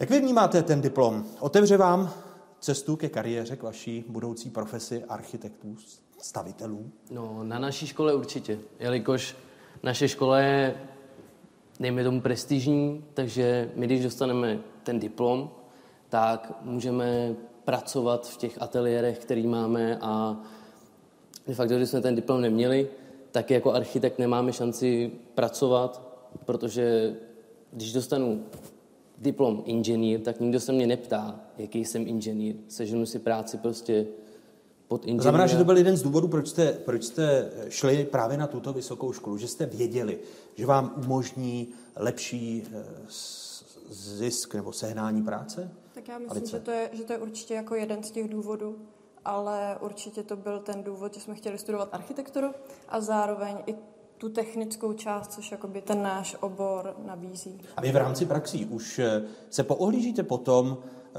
v jakém architektonickém studiu budete pracovat? Eh, už si děláte kontakty, nebo na to není při tom studiu čas, Alice? Tak teď momentálně na to není čas. Já teprve teď budu dělat bakalářku, takže ještě mám jakoby dva a půl roku před sebou, ale určitě bych chtěla potom pokračovat někde v architektonickém studiu, ale Není to, není to úplně jako lehký, no. těch studentů je prostě strašně moc. A... To znamená, byť jste na prestižní škole, tak těch papírů a těch, kteří procházejí, když jsme se tady bavili o masifikaci, eh, zároveň snižuje možnost výhledu do dobré práce. Určitě, no. Těch, těch absolventů architektury je strašně moc. Petře. Já, jsem, já souhlasím s Alicí. A e, mo, možnost skloubení praxe a, a té, té teorie, je to, je to problém třeba ve vaší, ve vaší profesi, když se podíváte na své vrstevníky, kteří studují jiné vysoké školy, možná netechnického směru, Petře? No tak u nás je důležitý to, když máme tu stavařinu a tu architekturu, tak spojit to dohromady, aby to prostě fungovalo. Zatímco na jiných fakultách, když je to víc umělecký, tak nedokážou skloubit to stavební a tu architekturu dohromady natolik jako my prostě. A vy chodíte, vy už si přivyděláváte třeba na vysokoškolská studia, máte praxe, které vám umožňují vydělat si peníze, abyste pokryli své vlastní náklady studia, Petře? No, já osobně chodím na poloviční úvazek, ale sám to nezvládám jako na té škole s tím skloubit to dohromady s časem, protože já se chci věnovat spíš jako té škole, takže do té práce nemůžu chodit tak naplno, abych dostal tu praxi jako takovou. Takže je, to, je, to, je to u vás podobné? Určitě no. Ta škola prostě je docela náročná, časově hlavně, takže jakoby práce v ateliéru. Což je teďka ta práce, kterou tady, tady děláte. To je eh, komín, který vy představujete na, na co? Na, na vyhlídku, ale ten komín slouží vlastně pro zadání studentům do dalších bakalářských ročníků, kdy oni budou využívat ten komín pro nové využití. My tady jim chceme ukázat, že vlastně z toho jde udělat vyhlídka jako taková, pomocí schodiště a rezervoáru, který tam u vás funguje takovéto mentorství, že eh, vy jako studenti vyšších ročníků eh, děláte studii, na kterou pak navazují studenti nižších ročníků, jestli to chápu. No, jak kdy. Ale jako někdy jim pomáhám, když máme víc času, ale jako není to podmínkou. No, no, není to, není to úplně obvyklý. Oni potom si budou zpracovávat svoje modely na svoje návrhy, ale tady to je takový, jako, aby, aby se měli od čeho odpíchnout.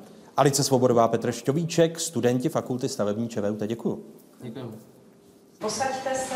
Jak zařídit, aby učitelé méně učili a žáci více pochopili? Třeba ve Finsku učitelé ve školách velice bedlivě sledují, jestli náhodou nějaké dítě nezačíná zaostávat. V okamžiku, kdy zjistí, že to tak je, tak je mu poskytnuta okamžitě pomoc, aby zase dohnalo to ostatní. Je evropská vzdělanost v krizi? Myslíte si, že je dobré, že Česká republika je v rámci zemí OECD na nejhorším místě v poměr učitel a student? Nastal čas pro mladou azijskou generaci? Čínština se v České republice dostává i na základní školy. Výuku čínštiny vedou od září čeští lektoři. Co a jak mají školy učit? Jako podle Jana Amose Komenského, hospodaření s penězi se vyučovalo hrou. Kde vzít dobré učitele? Před tím dítětem musíte často říct, aha, tak to já vlastně taky nevím, pojďme se teda na to spolu podívat a objevujeme tu oblast v podstatě společnými silami. Co změní nastupující generace Z? Musíme naučit mladé děti myslet. A jestli k tomu použije tablet nebo jestli k tomu použije papír a tušku, to mi tolik nevadí. Mají větší cenu znalosti nebo dovednosti? dnešní podniky potřebují lidi, kteří něco umí, nejenom kteří něco vědí. Je lidstvo uprostřed záplavy informací chytřejší? Česká republika rozhodně musí přidat školství a vzdělávání. Musí být mantra pro každého občana této země. Sledujete jedenáctý díl měsíčníku Fokus Václava Moravce na téma Společnost nevzdělanosti. Jako studentům Královéhradeckého gymnázia jim vadilo, jak se učí matematika. Rozhodli se to změnit. Sepsali vlastní učebnici, a to studentským jazykem, pohráli si s grafikou a následně poslali všechno do tisku. Natáčela s nimi Marta Pilařová. Kdo má rád matiku a chce se jí do budoucna věnovat? Já si myslím, že matematika je pro toho, pro toho, koho to baví a že nějak víc zábavnějc to asi učit nejde. Celý ten nápad tak vznikl někdy na konci druháku, viď? Mm-hmm. Jsme byli na hodině matematiky a učitel nám zadával nějaký příklad uh, rovný s parametrem, tak něco. A já jsem si říkal, že vlastně ty knížky to nikdo nechápe, protože to bylo z domácí úkol uh, na doma a nikdo to nepochopil z té dosavadní učebnice. A já jsem to dopsal zápisky uh, na webové stránky a ty měly úspěch tak jsem si říkal, že všechny ty zápisky dám dohromady a udělám z toho takovou knížku, takovou vlastně učebnici matematiky, kterou budou mít nejen mít spolužáci, ale vlastně kdokoliv no, v České republice. To nám bylo 16, 16 let, když, ten, když ten nápad vznikl a potom vlastně rok trvalo, než se ta knížka napsala, takže někdy v 17 vyšla kniha. Tohle je vlastně ta klasická učebnice, ze které se učí na gymnázii. Tak, přesně. A tohle je ta vaše. Mm-hmm, přesně tak tak máme tady hodně podobný příklad s tím, že to už je na první pohled vidět, to naše řešení je na skoro 2 A4, přičemž to jejich řešení je na ani ne 2 A5, s tím, že už je to krokování ani ne, do, skoro do poloviny. Mm. A s tímto krokováním tam je opravdu strašně málo. U nás každý krok má svůj komentář, takže vlastně člověk má vždycky šanci každý krok pořádně pochopit. Možná spíš než láska k matematice, tak to byla nenávist k současným učebnicím. Protože a ty knížky vlastně slouží fakticky jenom tak, že to je nějaká databáze příkladů pro kantora, a který si to otevře v hodině a napíše příklad na tabule a už si počítá a na konci má výsledek a mu to stačí. A my vlastně se snažíme razit to myšlení nebo obecně tu didaktiku tak, aby ten student text mohl otevřít a vlastně začíst se do té samotné učebnice a pochopit to, jako kdyby se četl nějakou beletry třeba.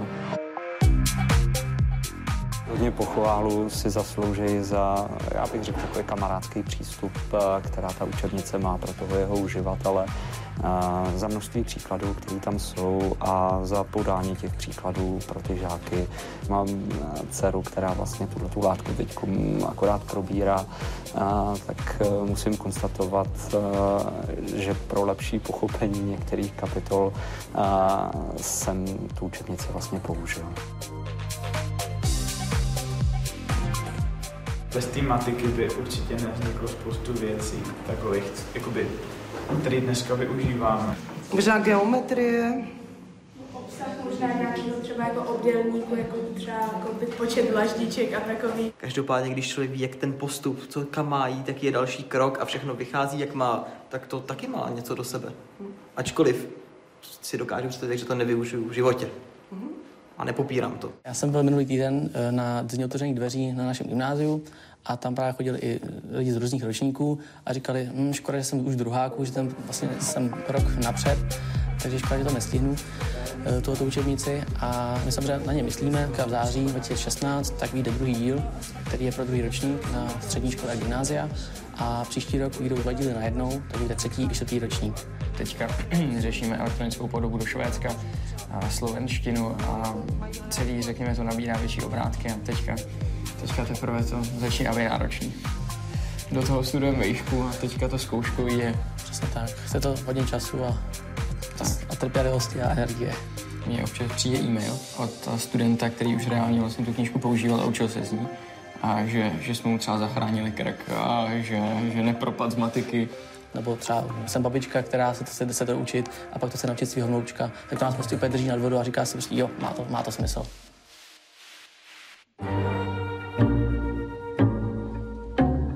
Informace versus znalosti.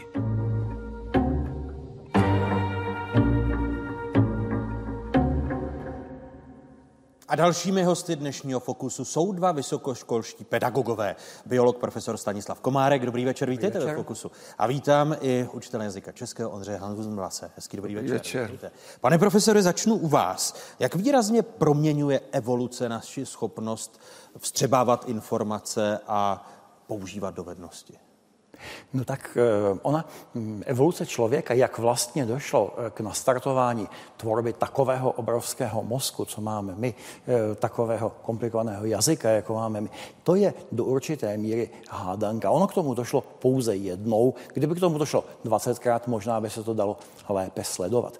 Na každý pád se má za to, že řekněme, od začátku neolitu už se lidská, lidská inteligence příliš nemění, naopak, že může, abych tak řekl, lehce disipovat. Najednou ta neolitická revoluce, to bylo, bylo obrovský zlom, ale eh, takovým eh, platným členem společnosti je najednou ten, kdo okope záhon zelí, nikoli v ten, kdo přelstí a uštve jelena v lese.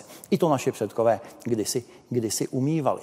A my vůbec neumíme nějakým způsobem posoudit, jak eh, jsou na tom inteligenčně dnešní lidé ve srovnání, já nevím, se starým Řeckem, nebo s egyptskou starou říší, nebo co já vím s těmi tehdejšími sběrači a lovci. Nemám se tedy nechat mást eh, pravidelným repasováním IQ testů, eh, které může vzbuzovat dojem, že evoluce lidstva znamená, že jsme schopni lépe rozumět informacím, lépe si je zapamatovat a že zkrátka nám roste IQ? No, máte tam takzvaný Flynnův efekt. Jistě, k tomuhle tady dochází, ovšem musíme vědět, že dnešní děti už tráví mládí téměř jenom mezi počítači, chytrými telefony a tak. Je to trochu něco jiného, než když ti takzvaní uličníci trávili, eh, trávili své dny na ulicích, nebo já nevím, nějaké dítě v Amazonii, kterého tráví snad možná ještě dnes převážně v pralese. Eh, IQ test nám měří schopnost pohybovat se v technické civilizaci. A e, inteligence, jak říkal Carl Gustav Jung, je harmonické sepětí racionality a emocionality a to už ten IQ test neměří. My nemáme v zásadě, jak změřit inteligenci e, souměřitelně u dvou lidí, kteří jsou z naprosto jiných kulturních okruhů. Když někoho, dejme tomu, přivezeme z horské vesničky v Nové, na Nové Gvíneji, tam také vidíme, že ně, někteří ti lidé jsou bystřejší než jiní, podobně jako, podobně jako u nás. Ale jakým způsobem tohleto, tohleto měřit a kdo tvrdí, že to umí, tak, eh, no, řeknu to slušně, klame sám sebe. Ale to je rozdíl mezi civilizacemi ano. a my jsme schopni vůbec něco říct mezi námi, takhle posoudit jednotlivce. Je, je, to, je to velmi obtížné. Jestli je v tom ta emoční osobnostní no, stránka jako právě. jako celek, tak si můžeme testy strčit za klobouk, myslím. Já netvrdím, že úplně, ale eh, jako eh, mají velmi limitované použití. To moc rád slyším. Já bych se, já bych se... Počet nadaných dětí nám tedy ne, neroste. E, tam je tak jasná konstanta, zůstává stabilní. Ondřej. No já si teda myslím, že roste, může růst počet nalezených nadaných. Že ten problém, který je, že se jich příliš mnoho brzy úspěšně zanedbá že spousta dětí prostě nemá starter z domova nebo ze své sociální kulturní vrstvy. A to nejde jenom o nějaké exkludované, ale prostě někoho doma přiváděli víc přemýšlení a něk, někdo musel poslouchat třeba. Různě. A e, že prostě bude hrozně záležet na tom, jak s ním potom dál zacházejí. Ale musíme se vždycky ptát, no a kdo jsou ti, kteří s ním zacházejí?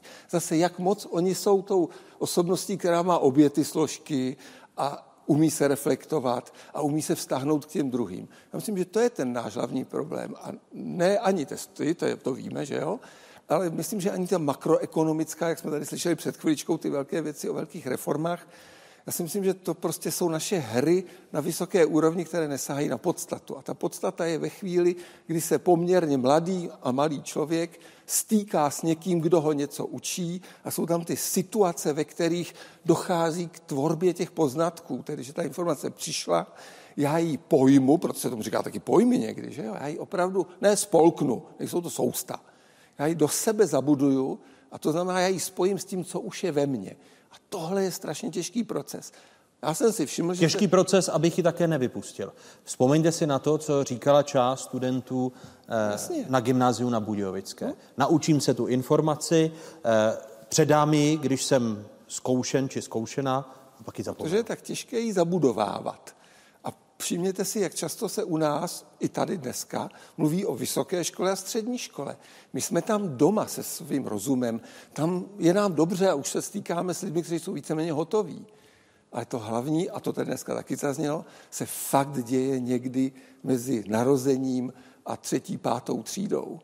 A tam se dá teda hodně zkazit a zanedbat. Je to tak? Hm, pochopitelně dá, ale eh, teď je otázka, eh, že, eh, že my umíme tu racionální část člověka jakž takž hodnotit, to jsou ty různé, různé testy, známky a tak dále, tu emocionální, na to my vůbec žádné hodnocení nemáme. Ve společnosti se pohybuje spousta, abych tak řekl, emocionálních mrzáků a ti potom, potom někdy nalézají větší uplatnění, než by měli. A to je, to je věc velice, velice jako vachrlata. Ale to, to je, nemáme, jak bychom vůbec... To je silné slovo, mrzák je zábavné, no. ale ve skutečnosti v každém z nás vždycky, no možná ne ve všech, ale ve mně rozhodně, vždycky chybí nějaká dobrá část, která by tam mohla být, kdyby se se mnou bylo zacházelo ještě trochu lépe. A ta nám potom ještě škodí. Nemusí být úplný emoční mrzák, ale může být například velký, velice ješitný člověk. Znáte takové? To je nemožné s nimi spolupracovat. A oni pak taky škodí veřejně, že jo? To jsou no a... kousky lidí, to nejsou, jako, které jim chybějí. Ne, že by člověk byl úplně celý diskvalifikovaný. A ti řídí školství? No řídí kde co, to prosím. O tom je celý film o těch psychopatech ve vedení podniků a tak. Ano, to jsme tady probírali v prvním fokusu s panem profesorem Koukolíkem. Eh, psychopaty dělíme na úspěšné a neúspěšné. Ti neúspěšní jsou ve vězení, úspěšní v mnoha profesích. Vedení. Od právníků až po politiku. Samozřejmě taky, jak, jak v které společnosti, řekněme, eh, řekněme, že u nás byl jistý doktor Lukeš, eh, dnes už eh, je málo lidí, kteří na něj pamatují, který, který byl takový jako český paratolkien, psal podobné, podobné knihy, akorát, že tady seděl v Bohnicích a díky svému románu o prezidentu Gottwaldovi, ten román se jmenoval Mariánské císařství, tak nebyl pověšen zrušen v 50. letech, když se pan docent Stuchlík zapřisáhl, že je to naprostý blázen a je tam, je tam právem. Čili eh, ten týž typ eh, nadání nebo chceme-li deformace, může v různých společnostech vést k naprosto různým, různým výsledkům.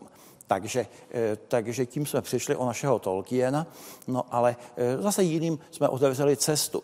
Tak to jenom tak nestandardní jedinci jsou ve společnosti vždycky a ti potom obsazují ty nestandardní společenské niky. My jsme v úvodu té vaší kapitoly postavili proti sobě informace versus znalosti. Eh, přičemž Ondřej Hausenblas říká, že by eh, tyto dvě entity měly jít ruku v ruce, je to tak, a neměly by být stavěny proti sobě a ještě k tomu dovednosti. Já myslím, se... že nás hodně zrazují sama ta slova. A to myslím, že je i rozdíl v každém jazyce je to trochu jinak, to je pravda, ale my máme veliké problémy právě s tím informace, znalost, poznatek, vědomost, vzdělání. Já myslím, že kdybychom se začali opravdu do blízce bavit o tom, co tím rozumíme, tak právě přijdeme na to, že je u nás tak veliká škála těch různých pochopení, že je těžké se domlouvat. A tak si myslím, že ten první krůček má být opravdu v tom, že hledáme ta společná východiska, kde bychom mohli být sto i při různých pozicích a konzervativních, tradičních a modernistických, já nevím jakých, se shodnout. Já bych moc doufal, aby takový, jed, takové jedno společné východisko třeba bylo právě někde v té civilizovanosti. Civilizace, doufám, znamená růst a rozvoj k občanskosti. To je civis. Civitas je obec. Býti občanem znamená být v té obci. A to znamená být za sebe a přitom pro druhé. Tam budou i ty emoce, i ty vztahy a postoje a samozřejmě spousta vědění o tom, jak to může, fungovalo to dřív a může jinak. A, tak. a tohle, kdybychom se shodli, že o to stojíme, tak bychom asi museli docela jinak najednou začít hledět i na ty svoje termíny, jako jsou znalosti a informace, protože bychom měli ten úběžník, ze kterého by to všechno je vedeno jak loutky, ty naše hádanice o jednotlivé pojmy. Ale toho se u nás děje málo. Já mám trochu zkušenosti se zahraničními jako zdroji, jak se tam docházelo k tomu, aby se shodly ty profesní vrstvy třeba. A tak já obdivuju hodně třeba Australany, kde učitelská profesní združení se naučila, a na Novém Zélandě taky, se naučila se dohadovat o tom, jak společně rozumět, co to je třeba umět mateřštinu nebo umět přírodovědu. A jako by to za ně nenapsal žádný ústav ministerstva školství nebo skupina odborníků na univerzitách. Ale oni to všichni společně jako ukovali jako vlastně, dohodou. Pak to byl ten poznatek totiž, co je dobré, protože to do všech nich vstoupilo stejným způsobem, i když to u každého dopadne zase jinak. Někdo je nadanější, někdo ne, někdo všelijaký. Ale vznikne mnohem lepší národní schoda nebo profesní schoda a tam už se dá jednat i o nějakých reformách nebo o nějakých způsobech, jak vybírat učitele budoucí a podobně. A protože tohle se u nás zanedbává už no, sto let, možná víc, ty mechanismy jsou rozmanité, ale ne pořád ty, které vedou k tomu společnému poznání tak vlastně my se nemůžeme těmi svými debatami a reformami a školeními dobrat dobrých výsledků, protože oni narážejí na tu přílišnou nejednotnost uvnitř nás samotných. Pane profesore? Tak ono, eh, sám pojem vzdělání je strašlivě široký a natahovatelný jako žvíkací guma. Eh, konec konců, eh, pojem obchod je podobný, když vyměňujeme, co já vím, přes plot markev za mléko od sousedové krávy stračeny, je to obchod, když prodáváme autorská práva nebo atomové reaktory, je to taky obchod. Čili ono to vzdělání, no, to slovo je pochází ze zemědělské terminologie, původně vzdělat roli znamenalo vykácet ten, já nevím, bukový les s velkou námahou eh, vyklučit ty pařezy, zorat to a udělat tam, řekněme, pšeničné pole. Je to trochu, abych tak řekl, dílo proti přírodě, jak říkali staří opus contra naturam. No a eh, toto aspoň v malé míře eh, má i, má i dneska. A teď, eh, co by vlastně vzdělaný člověk měl vědět, umět, umět najít a tak dále, o tom se dá eh, diskutovat poměrně, eh, poměrně dlouho. A mm, zatímco třeba v roce 1900 ještě to bylo naprosto jasné, císař pán si mohl zavolat svého ministra školství a říct, co zrovna probírají na klasických gymnázích v tom a tom ročníku v té, v té a té hodině, ten mu to pověděl a to bylo to, co se tehdy mělo, a to se mělo celoevropsky, za takový, eh, takovou jako kostru vzdělání a tím se vzdělaný člověk od nevzdělaného vlastně poznal. My to nějak poznáme i teďkom, ale eh, vznikl takový podivný mix, asi jako když v Číně eh, skolabovalo, skolabovalo klasické vzdělání, které fungovalo 2000 let a teď najednou se v těch 20. letech začal, eh, začala učit taková směs čínských klasiků, angličtiny, podvojného účetnictví, protestantského katechismu a od všeho, od všeho trošku. Takže my jsme v dost podobné situaci dneska. A eh, ne, nemyslím, že to tady dnes eh, společně rozmotáme, ale aspoň trošku nasvítíme, oč tam vlastně běží.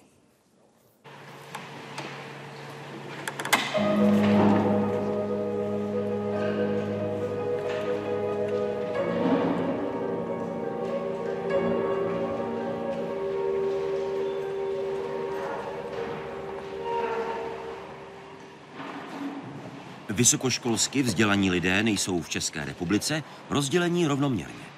Výrazně více jich žije ve velkých městech a v jejich těsném okolí. Naopak nejméně v periferních oblastech země. Podle posledního sčítání lidu v roce 2011 má vysokoškolské vzdělání v Praze a Brně více než pětina obyvatel. Naopak nejméně vysokoškoláků je v Kraslicích na Sokolovsku. Nerovnoměrný je i podíl obyvatel, kteří mají pouze základní vzdělání. Úplně nejnižší je v Praze a podobně jsou na tom i další velká města. Naproti tomu v příhraničních okresech západních a severních Čech a v Jeseníkách má pouze základní vzdělání zhruba jedna čtvrtina obyvatel. Vůbec nejvyšší podíl lidí se základním vzděláním mají králíky na Orlicko-Ústecku. Úplné střední vzdělání s maturitou nebo vyšší vzdělání má ve městech nad 100 000 obyvatel každý druhý. Naopak v nejmenších obcích do 500 obyvatel jen necelá třetina dospělých. Už tady o tom byla řeč, že zásadní roli ve vzdělávacím procesu hrají učitelé. Eh, mluvil o tom Daniel Munich, eh, důležitý recept zvýšení platů, kvalitnější příprava na pedagogických fakultách, kariérní řád učitelů a náplň práce ředitelů. Eh, má podle vás, Ondřej, naše společnost jasno v tom, eh, co dělá dobrého učitele a jak má dobrý učitel jednat? Cože je to ta společnost. Kdyby to tak byla třeba většina občanů, která by pokud možno zahrnovala i politiky a vysokoškolské třeba odborníky, tak by to bylo docela nadějné. Ale myslím si, že takhle to není. Že eh, o té práci třeba učitele, co, co na opravdu obsahuje, vědí asi dosti učitelé, ale nevědí zase v jeden o druhém. A málo těch příležitostí toho sdílení je, protože ten provoz je prostě děsivý. Péče o to učitelstvo je, víte, dokud budeme mluvit v těch obec, těch makropostupech, jako je kariérní řád, tak se vlastně nedostaneme právě na ten okamžik, kdy dochází k učení. A to je chvíle, kdy učitel se žáky ve třídě děti se učí i jinde samozřejmě. Ale tak, když máme ten školský systém a ten si platíme, abychom pak měli lepší společnost, tak v té třídě prostě to jsou ty chvíle, kdy buď dojde nebo nedojde k učení. A strašně moc záleží na osobě, osobnosti a osobním vybavení toho učitele.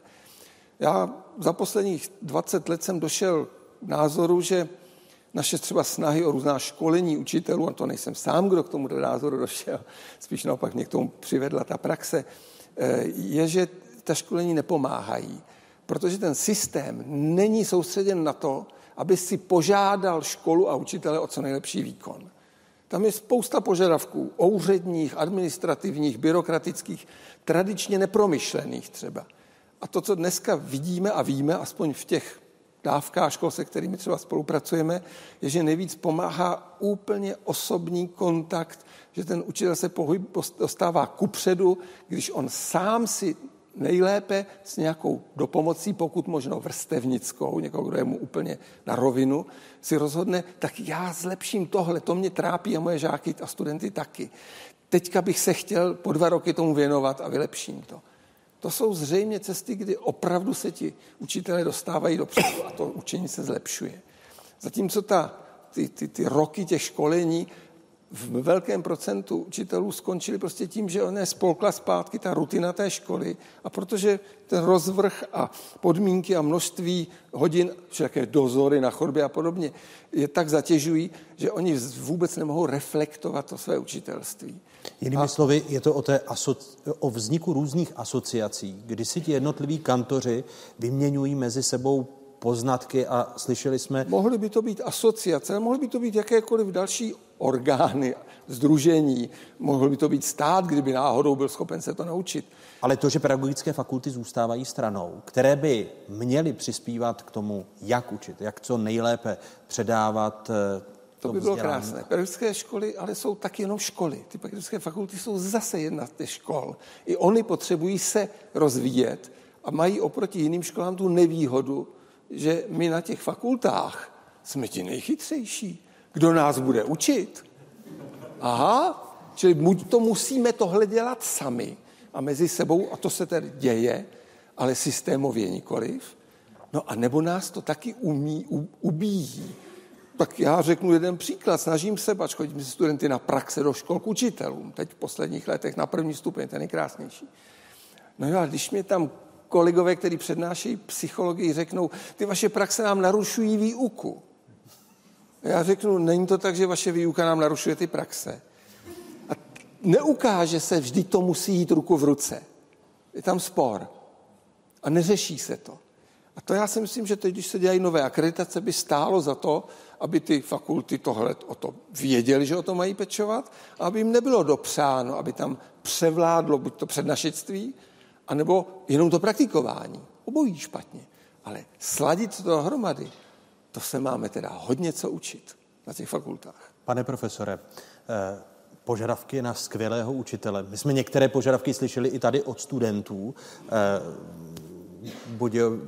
Budějovická gymnázia v Praze, v Praze 4, kdy říkali, musí to být člověk, který má charisma. Musí mi ukázat, že tu informaci budu potřebovat eh, ke svému životu. Například omluv zákon, že mi vybouchne fleška. Eh, je to charisma a schopnost učitele natchnout, prohloubit touhu po vzdělání a vědění klíčové? Ano, je to klíčové. Přečtěme si třeba novelu Boženy Němcové Pan učitel. Ten pan učitel, který nám učí na nějaké, té, eh, dnes bychom řekli, eh, základce spíš dvoutříce, to je úplný, úplný übermensch, ten tam, já nevím, učí tady jednotlivá písmenka, vím, že u písmene M tam napodobuje mumlání medvědovo, jak píše klasička, a děti jsou z něj naprosto nadšeny. Ovšem taky pan učitel se vyvíjel v období za toho eh, starého Rakouska mezi lety 1848 a 1918 nebyl vlastně žádný velký otřes. Co všechno muselo učitelstvo ve 20. století přežít. Změny. 1918, 38, 45, 48, 68, 89 a eh, to udělá obrovskou, abych tak řekl, v skutku darwinovskou selekci na ty, kdo jsou nějakým způsobem schopni a ochotni eh, velmi rychle se měnit a velmi rychle minimálně předstírat, že se nadchli zcela upřímně proto, co přišlo třeba pro poslední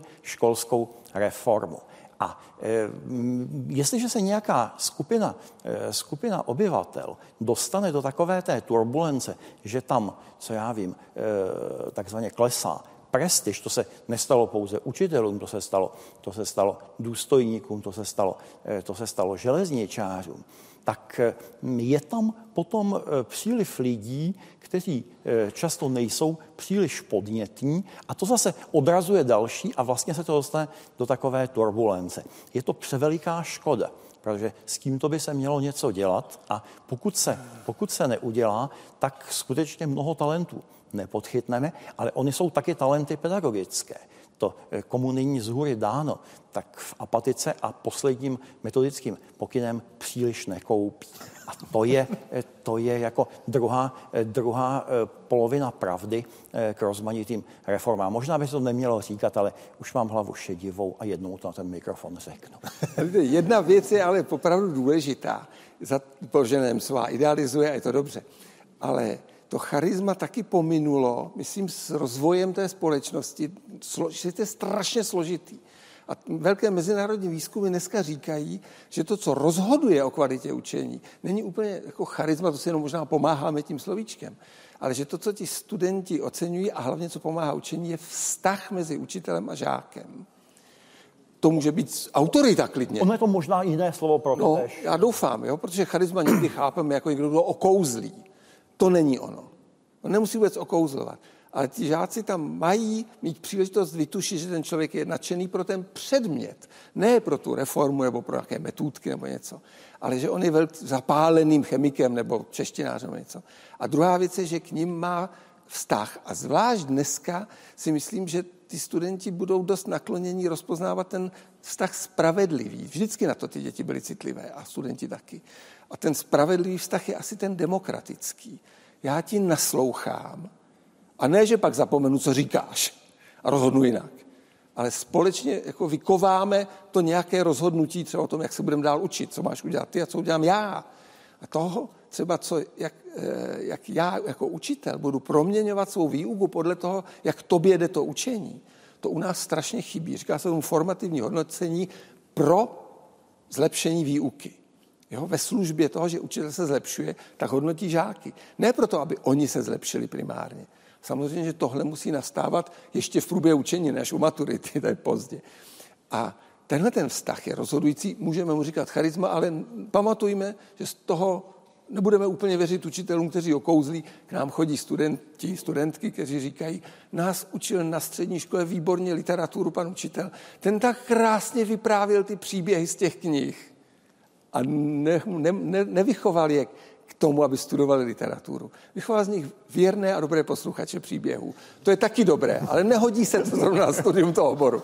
Ondřej Hausenblas a Stanislav Komárek zůstávají hosty Fokusu. Eh, my tady máme tři učitele, eh, kteří eh, jsou oceněni cenou Zlatý Ámos, tedy cenou, kterou dostali od studentů, jmenovitě Pavel Bednář, Libor Sládek, Ivana Krumplová. Dobrý večer vám. Dobrý večer.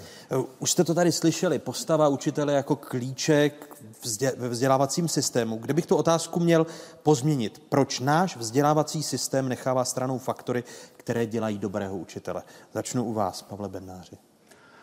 No, kdybych se nad tímhle měl zamyslet, tak bych v první řadě řekl asi to, že ten eh, vzdělávací systém, který tady je, je nastavený na nějaký výkon. Je to to prostě, eh, že ten učitel musí de facto předvést, eh, dodržovat osnovy, prostě být neustále v nějakém střehu. A pro takové ty běžné záležitosti v tom běžném životě, v tom styku s tím studentem není absolutně čas. Jak si tomu prostě, bráníte, když uh, pracujete v systému, který je nastaven na výkon? Uh, je, to, je to, abych tak řekl, hrozně těžké, protože vím, že uh, si prostě uh, jsou tady postaveny nějaký mantinely a já si nemůžu dovolit prostě uh, nějaký věci vynechat. Ale přesto jsem přesvědčený o tom, že tohle všechno se dá vyřešit nějakým lidským přístupem. Uh, ve smyslu že se dokážu na tu věc o určitých věcech povznést, prostě nějak s nadhledem to prostě mm, řešit nebo eventuálně prostě eh, do toho přidat nějaký humor a vzpomenout si na to, jak jsem na tom byl kdysi já v těch letech, eh, kdy byli ty studenti přede mnou. Že jo? Takže eh, vždycky, když se chci rozčílit a vím, že se něco jako nepříjemného stalo, tak si vzpomenu, co jsem dělal já těch 15. No a potom, potom prostě... Vidíte sebe v té lavici a... tak, takže mě to nějakým způsobem přejde. Jo. Zkušenost Ivany Krumplové. Eh, já si myslím, že mm, prestiž našeho povolání je trošičku uh, společností nedostatečně ohodnocena. Vy to že... říkáte tak velmi diplomaticky, mm. trošičku.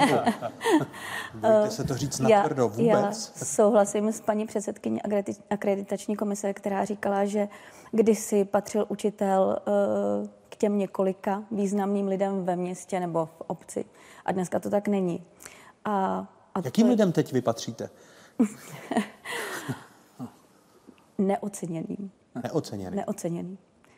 Já si myslím, že není tohleto povolání dostatečně ceněno, že v současné době vlastně um, i z pohledu rodičů a vlastně i žáků, téměř každý prošel základní školou, tak má pocit, že může do toho mluvit a může, může říkat učitelům, jak mají učit a, a kdy mají zkoušet a, a jak tohle všechno má vypadat.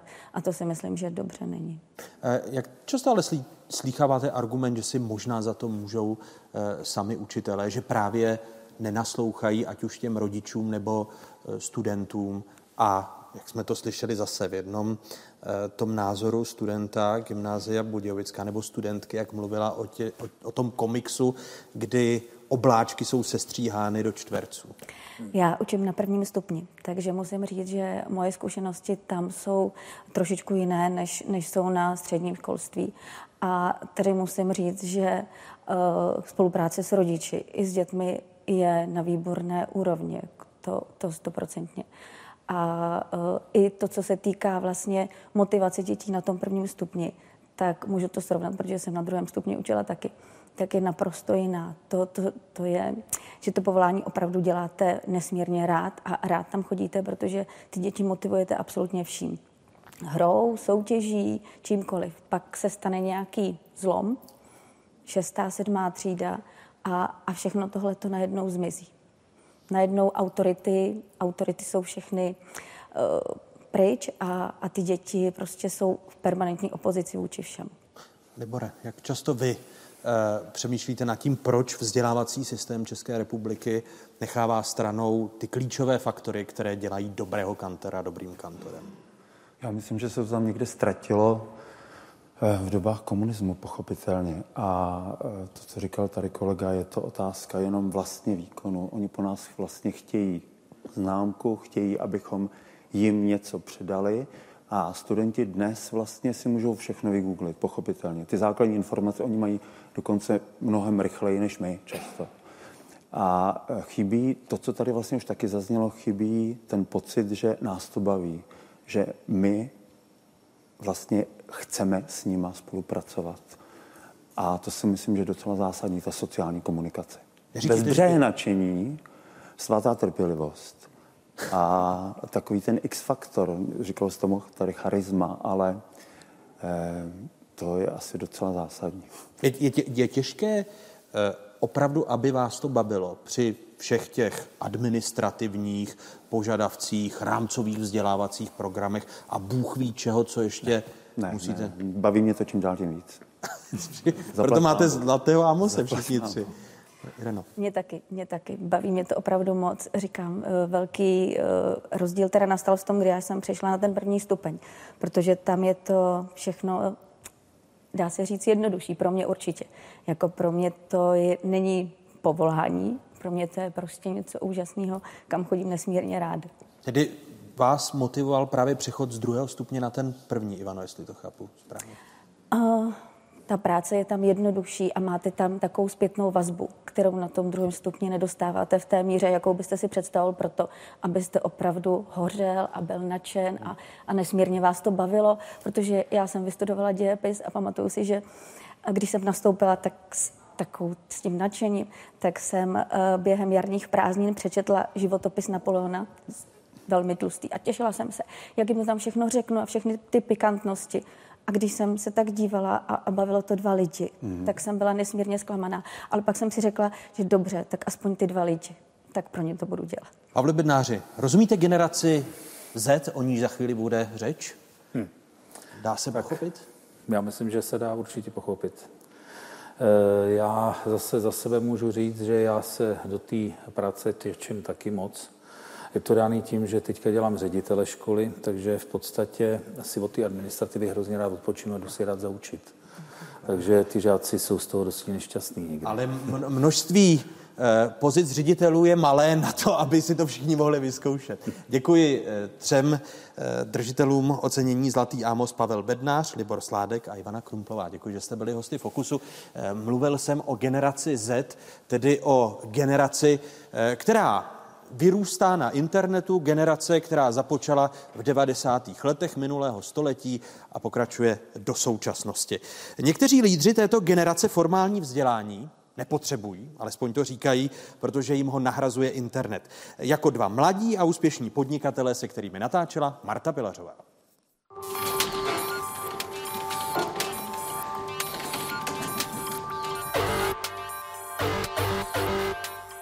Tak poprvé, co dělám s někým vlastně rozhovor, že si eh, u toho hraje s telefonem, tak ale vy to asi jinak neumíte. Ne? Tak tak telefon je taková věc, co nás živí a dneska ten telefon už je takový jako dálkový ovladač na celý život. Třeba přišla nějaká notifikace. A co se stalo teďka, jestli to není o, Teďka právě tady nahrál kolega na Slacku fotku, jak ji tady natočíte. Šel jsem na gymnázium a v průběhu toho studia, něco, že někde v prváku, druháku, jsem jako objevil kouzlo internetu. Objevil jsem jednu jako vesmírnou hru. Já jsem byl vůdce Tokru a tak to mě jako uchvátila a tam jsem se v podstatě stal závislý na internetu a od té doby jsem už jakoby na tom internetu vlastně až do teďka. Náš koleg Max. Tady jsou copywriteri, designéři, developři. Na základní škole to bylo poprvé, co jsem udělal první web a začal se učit v Baltíku a ve všech různých programech, který potom začaly to, že jsem to začal dělat doma a snažil se v tom zdokonalit. První web jsem spustil 2002, takže to bylo pořád spíš koníček, že po domácích úkolech jsem měl hodinu denně u počítače a to jsem buď mohl hrát hry, fotbalový manažery, FIFU a podobně, nebo, nebo jsem mohl zkoušet dělat weby ve frontpage. Já když jsem vždycky dostal to vysvědčení, tak jsem se vždycky podíval na druhou stránku, když tam bylo jako prospěl, tak jsem to jako moc dál neřešil, protože vlastně můj život patřil jako těmto krům a tomu internetu, kdy jsem asi trávil 12 hodin denně. Kdy se to jako z nějakého jako víceméně jako asociála, co je závislý, překlopilo na kluka, co v tom začal uh, no, asi, vidět živobytí? Asi potom, co mě smazali z té hry, tak jsem si říkal, že si udělám vlastní hru. Mezi tím, než jsem to, jakoby, tu hru vůbec dokončil, tak jsem uh, vybudoval nějaký jiný projekty, které ty začaly nějak vydělávat. A neromili nějak rodiče rukami jako chlapče, co blázní? A měli jsme nějaký jakoby, vášnivý diskuze jako toho dlouho. No a pak jakoby už pochopili, že asi jediná cesta mě v tom bude podpořit a ne jakoby mi bránit té cestě, protože ono to už tehdy jako nějak vydělávalo. Já jsem vlastně odešel z toho denního studia na to dálkový studium, podepsal jsem smlouvu a řekl jsem jim to rodičům až potom, co už to všechno bylo proběhnutý a už jsem byl přijatý a tak. Takže, takže třeba táta to myslel docela špatně. Každopádně jako zpětně, když se to podívám, tak to bylo pro mě nejlepší rozhodnutí, co jsem mohl udělat. Není to vlastně třeba uh... i pocit, že se člověk trošku jako kdyby ukrátil to, to mládí? Ale jako v pohodě, jako mi přijde naopak, že si tak jako urychlíte ten vývoj, že místo toho, že máme 26 a skončíte na škole a začínáte znovu, tak mě 27, mám sebou 14 let v nějakém oboru, který mobilní telefony od té doby se neuvěřitelně vyvinuly. Social se vybudoval celý a nedokážu si představit, že už se naučil někde jinde, než jako reálně tím, že už se to učil, zkoušel sám na sobě na klientech čemu mi chybí vysoká škola. No. Uh, nikdy jsem neměl jako pocit, že by mě chybělo nějaký jakoby, osobní důvod, jako že bych přišel v nějaký party nebo v nějaký jako školský život. Ale co mi třeba chybí a co třeba vidím, že spoustu mých vrstevníků třeba má, že vlastně mají nějaký kontakty na ty lidi a mají prostě nějakou jakoby, svoji síť lidí, kteří jsou v různých zajímavých firmách a využívají to. Nastala někdy nějaká příležitost, že se někdo třeba zeptal jako, a jakou vy máte školu vystudovanou? Jste, a vy jste říkal žádnou, on se jako no, díval třeba divně. Nebo... Já myslím, že jste asi první vy, se mě na to zeptal. Když jsem šel dělat bubble, tak jsem řekl rodičům, jako sorry, teďka budu dělat firmu a studovat budu později, jak, jak se mi to podaří zavést. Paradoxně, abych studoval asi úplně jiný obor než reklamu a social media. Jaký? Nevím, něco, co by mě obohatilo.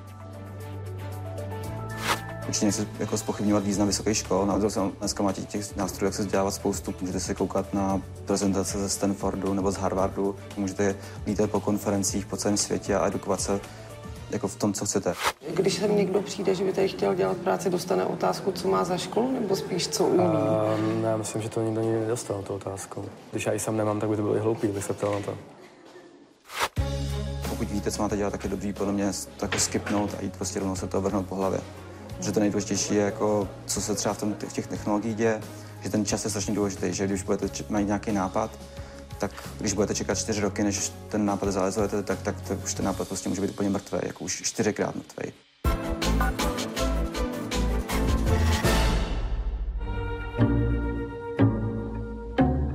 Generace Z.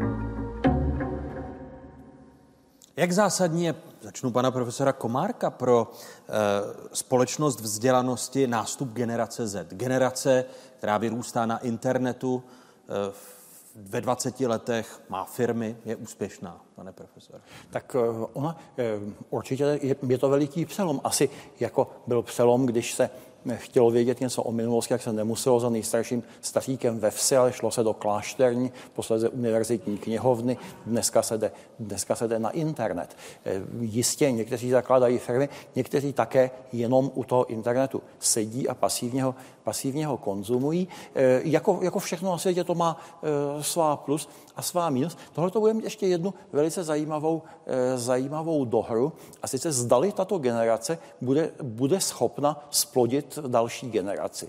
Protože, eh, protože konec konců nabídka různých zábav na internetu je, je převeliká, je to, je to pohodlné a my na to nejsme evolučně adaptováni. Ale to už by bylo na jinou, na jinou přednášku. Vy mě, vy mě děsíte, chcete tím říci, že lidstvo končí generací Z. Protože už nebude schopna splodit další generace. Ona si může postupně nasávat, já nevím, řekněme, z gabunu. Taky bude zajímavé, jak se ti, kdo vyrůstali u počítače už malým prstíčkem tam něco mačkali, jednou porovnají s, s těmi, kdo třeba vyrůstali v ulicích Káhyry a nic tam takového to, takového to neměli. Že ti lidé také e, žijí ve stejném světě jako jako my. Eh, no, japonské zkušenosti, kde toto je, eh, řekněme, zavedeno s větším předstihem, ukazují eh, ve věcech reprodukčních poměrně, poměrně jaksi horentní, horentní problémy. Ale to, to jenom tak podotýkám k dalšímu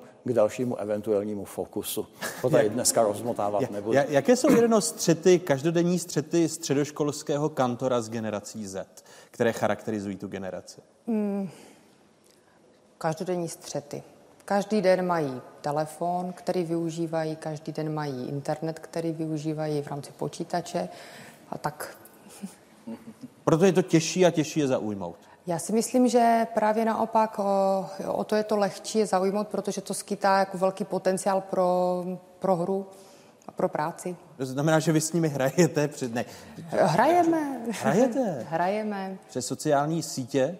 Eh, různé... Paní profesorka Dvořáková mluví o PowerPointové inteligenci, eh, která přišla s nástupem generace Z, nebo se vysokoškolští kantoři museli přizpůsobit právě této generaci a eh, způsobu předávání informací, třeba prostřednictvím PowerPointových prezentací?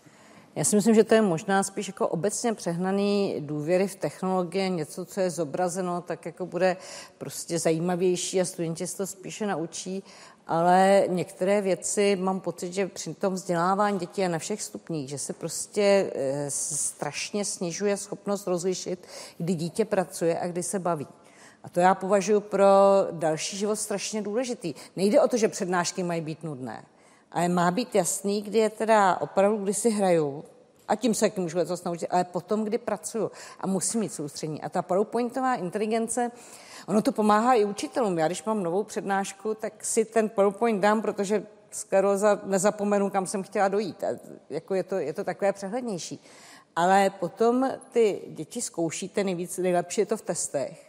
Teď oni o vám všechno řeknou ty body, jo? to je právě ten průtok jak tady byl krásně zmiňován. Oni řeknou ty body a vůbec nevíte, jestli pochopili souvislosti, protože oni ztrácejí schopnost třeba zapsat si přednášku. Protože když máte PowerPoint, tak ho samozřejmě vyvěsíte, oni si toho stáhnou a před zkouškou si ten PowerPoint prostě naučí jako na v těch bodech a tohle to pak někam napíší nebo řeknou. A tohle to podle mě to myšlení vlastně strašně zužuje, nerozvíjí. Ondřej, je to i vaše zkušenost? Ne, ne, ne, já si myslím, že se s tou generací, s tím věkem setkávám, to jsou moji studenti dnešní, a nepozoruju, že by byli tak závislí. Oni sice hodně mají ty tablety a telefonky, to jo, ale dovedou celkem poslouchat, co ví, zaznamenávat a pracovat. Co mě znepokojuje, je, že ten pokrok je pomalý, ale já si, jako že by se toho hodně naučili, ale já si opravdu myslím, že prostě to učení je pomalé. Učení je pomalý proces. A jsem rád, že se mi takhle zdá se mi, že oni úplně nespolehají na to, že to rychlé klikání je ta pravá cesta k tomu pochopení toho, co je důležité. Ale nejsem si s tím jistý. Jo? Tak to je asi, já bych pochybnil prostě to zacházení generace, hejte, jestli jsou tam dva hoši, kteří si udělali firmu, nebo jestli jich tam 100 tisíc, to je ještě pořád málo na to, abych to prohlásil za generaci.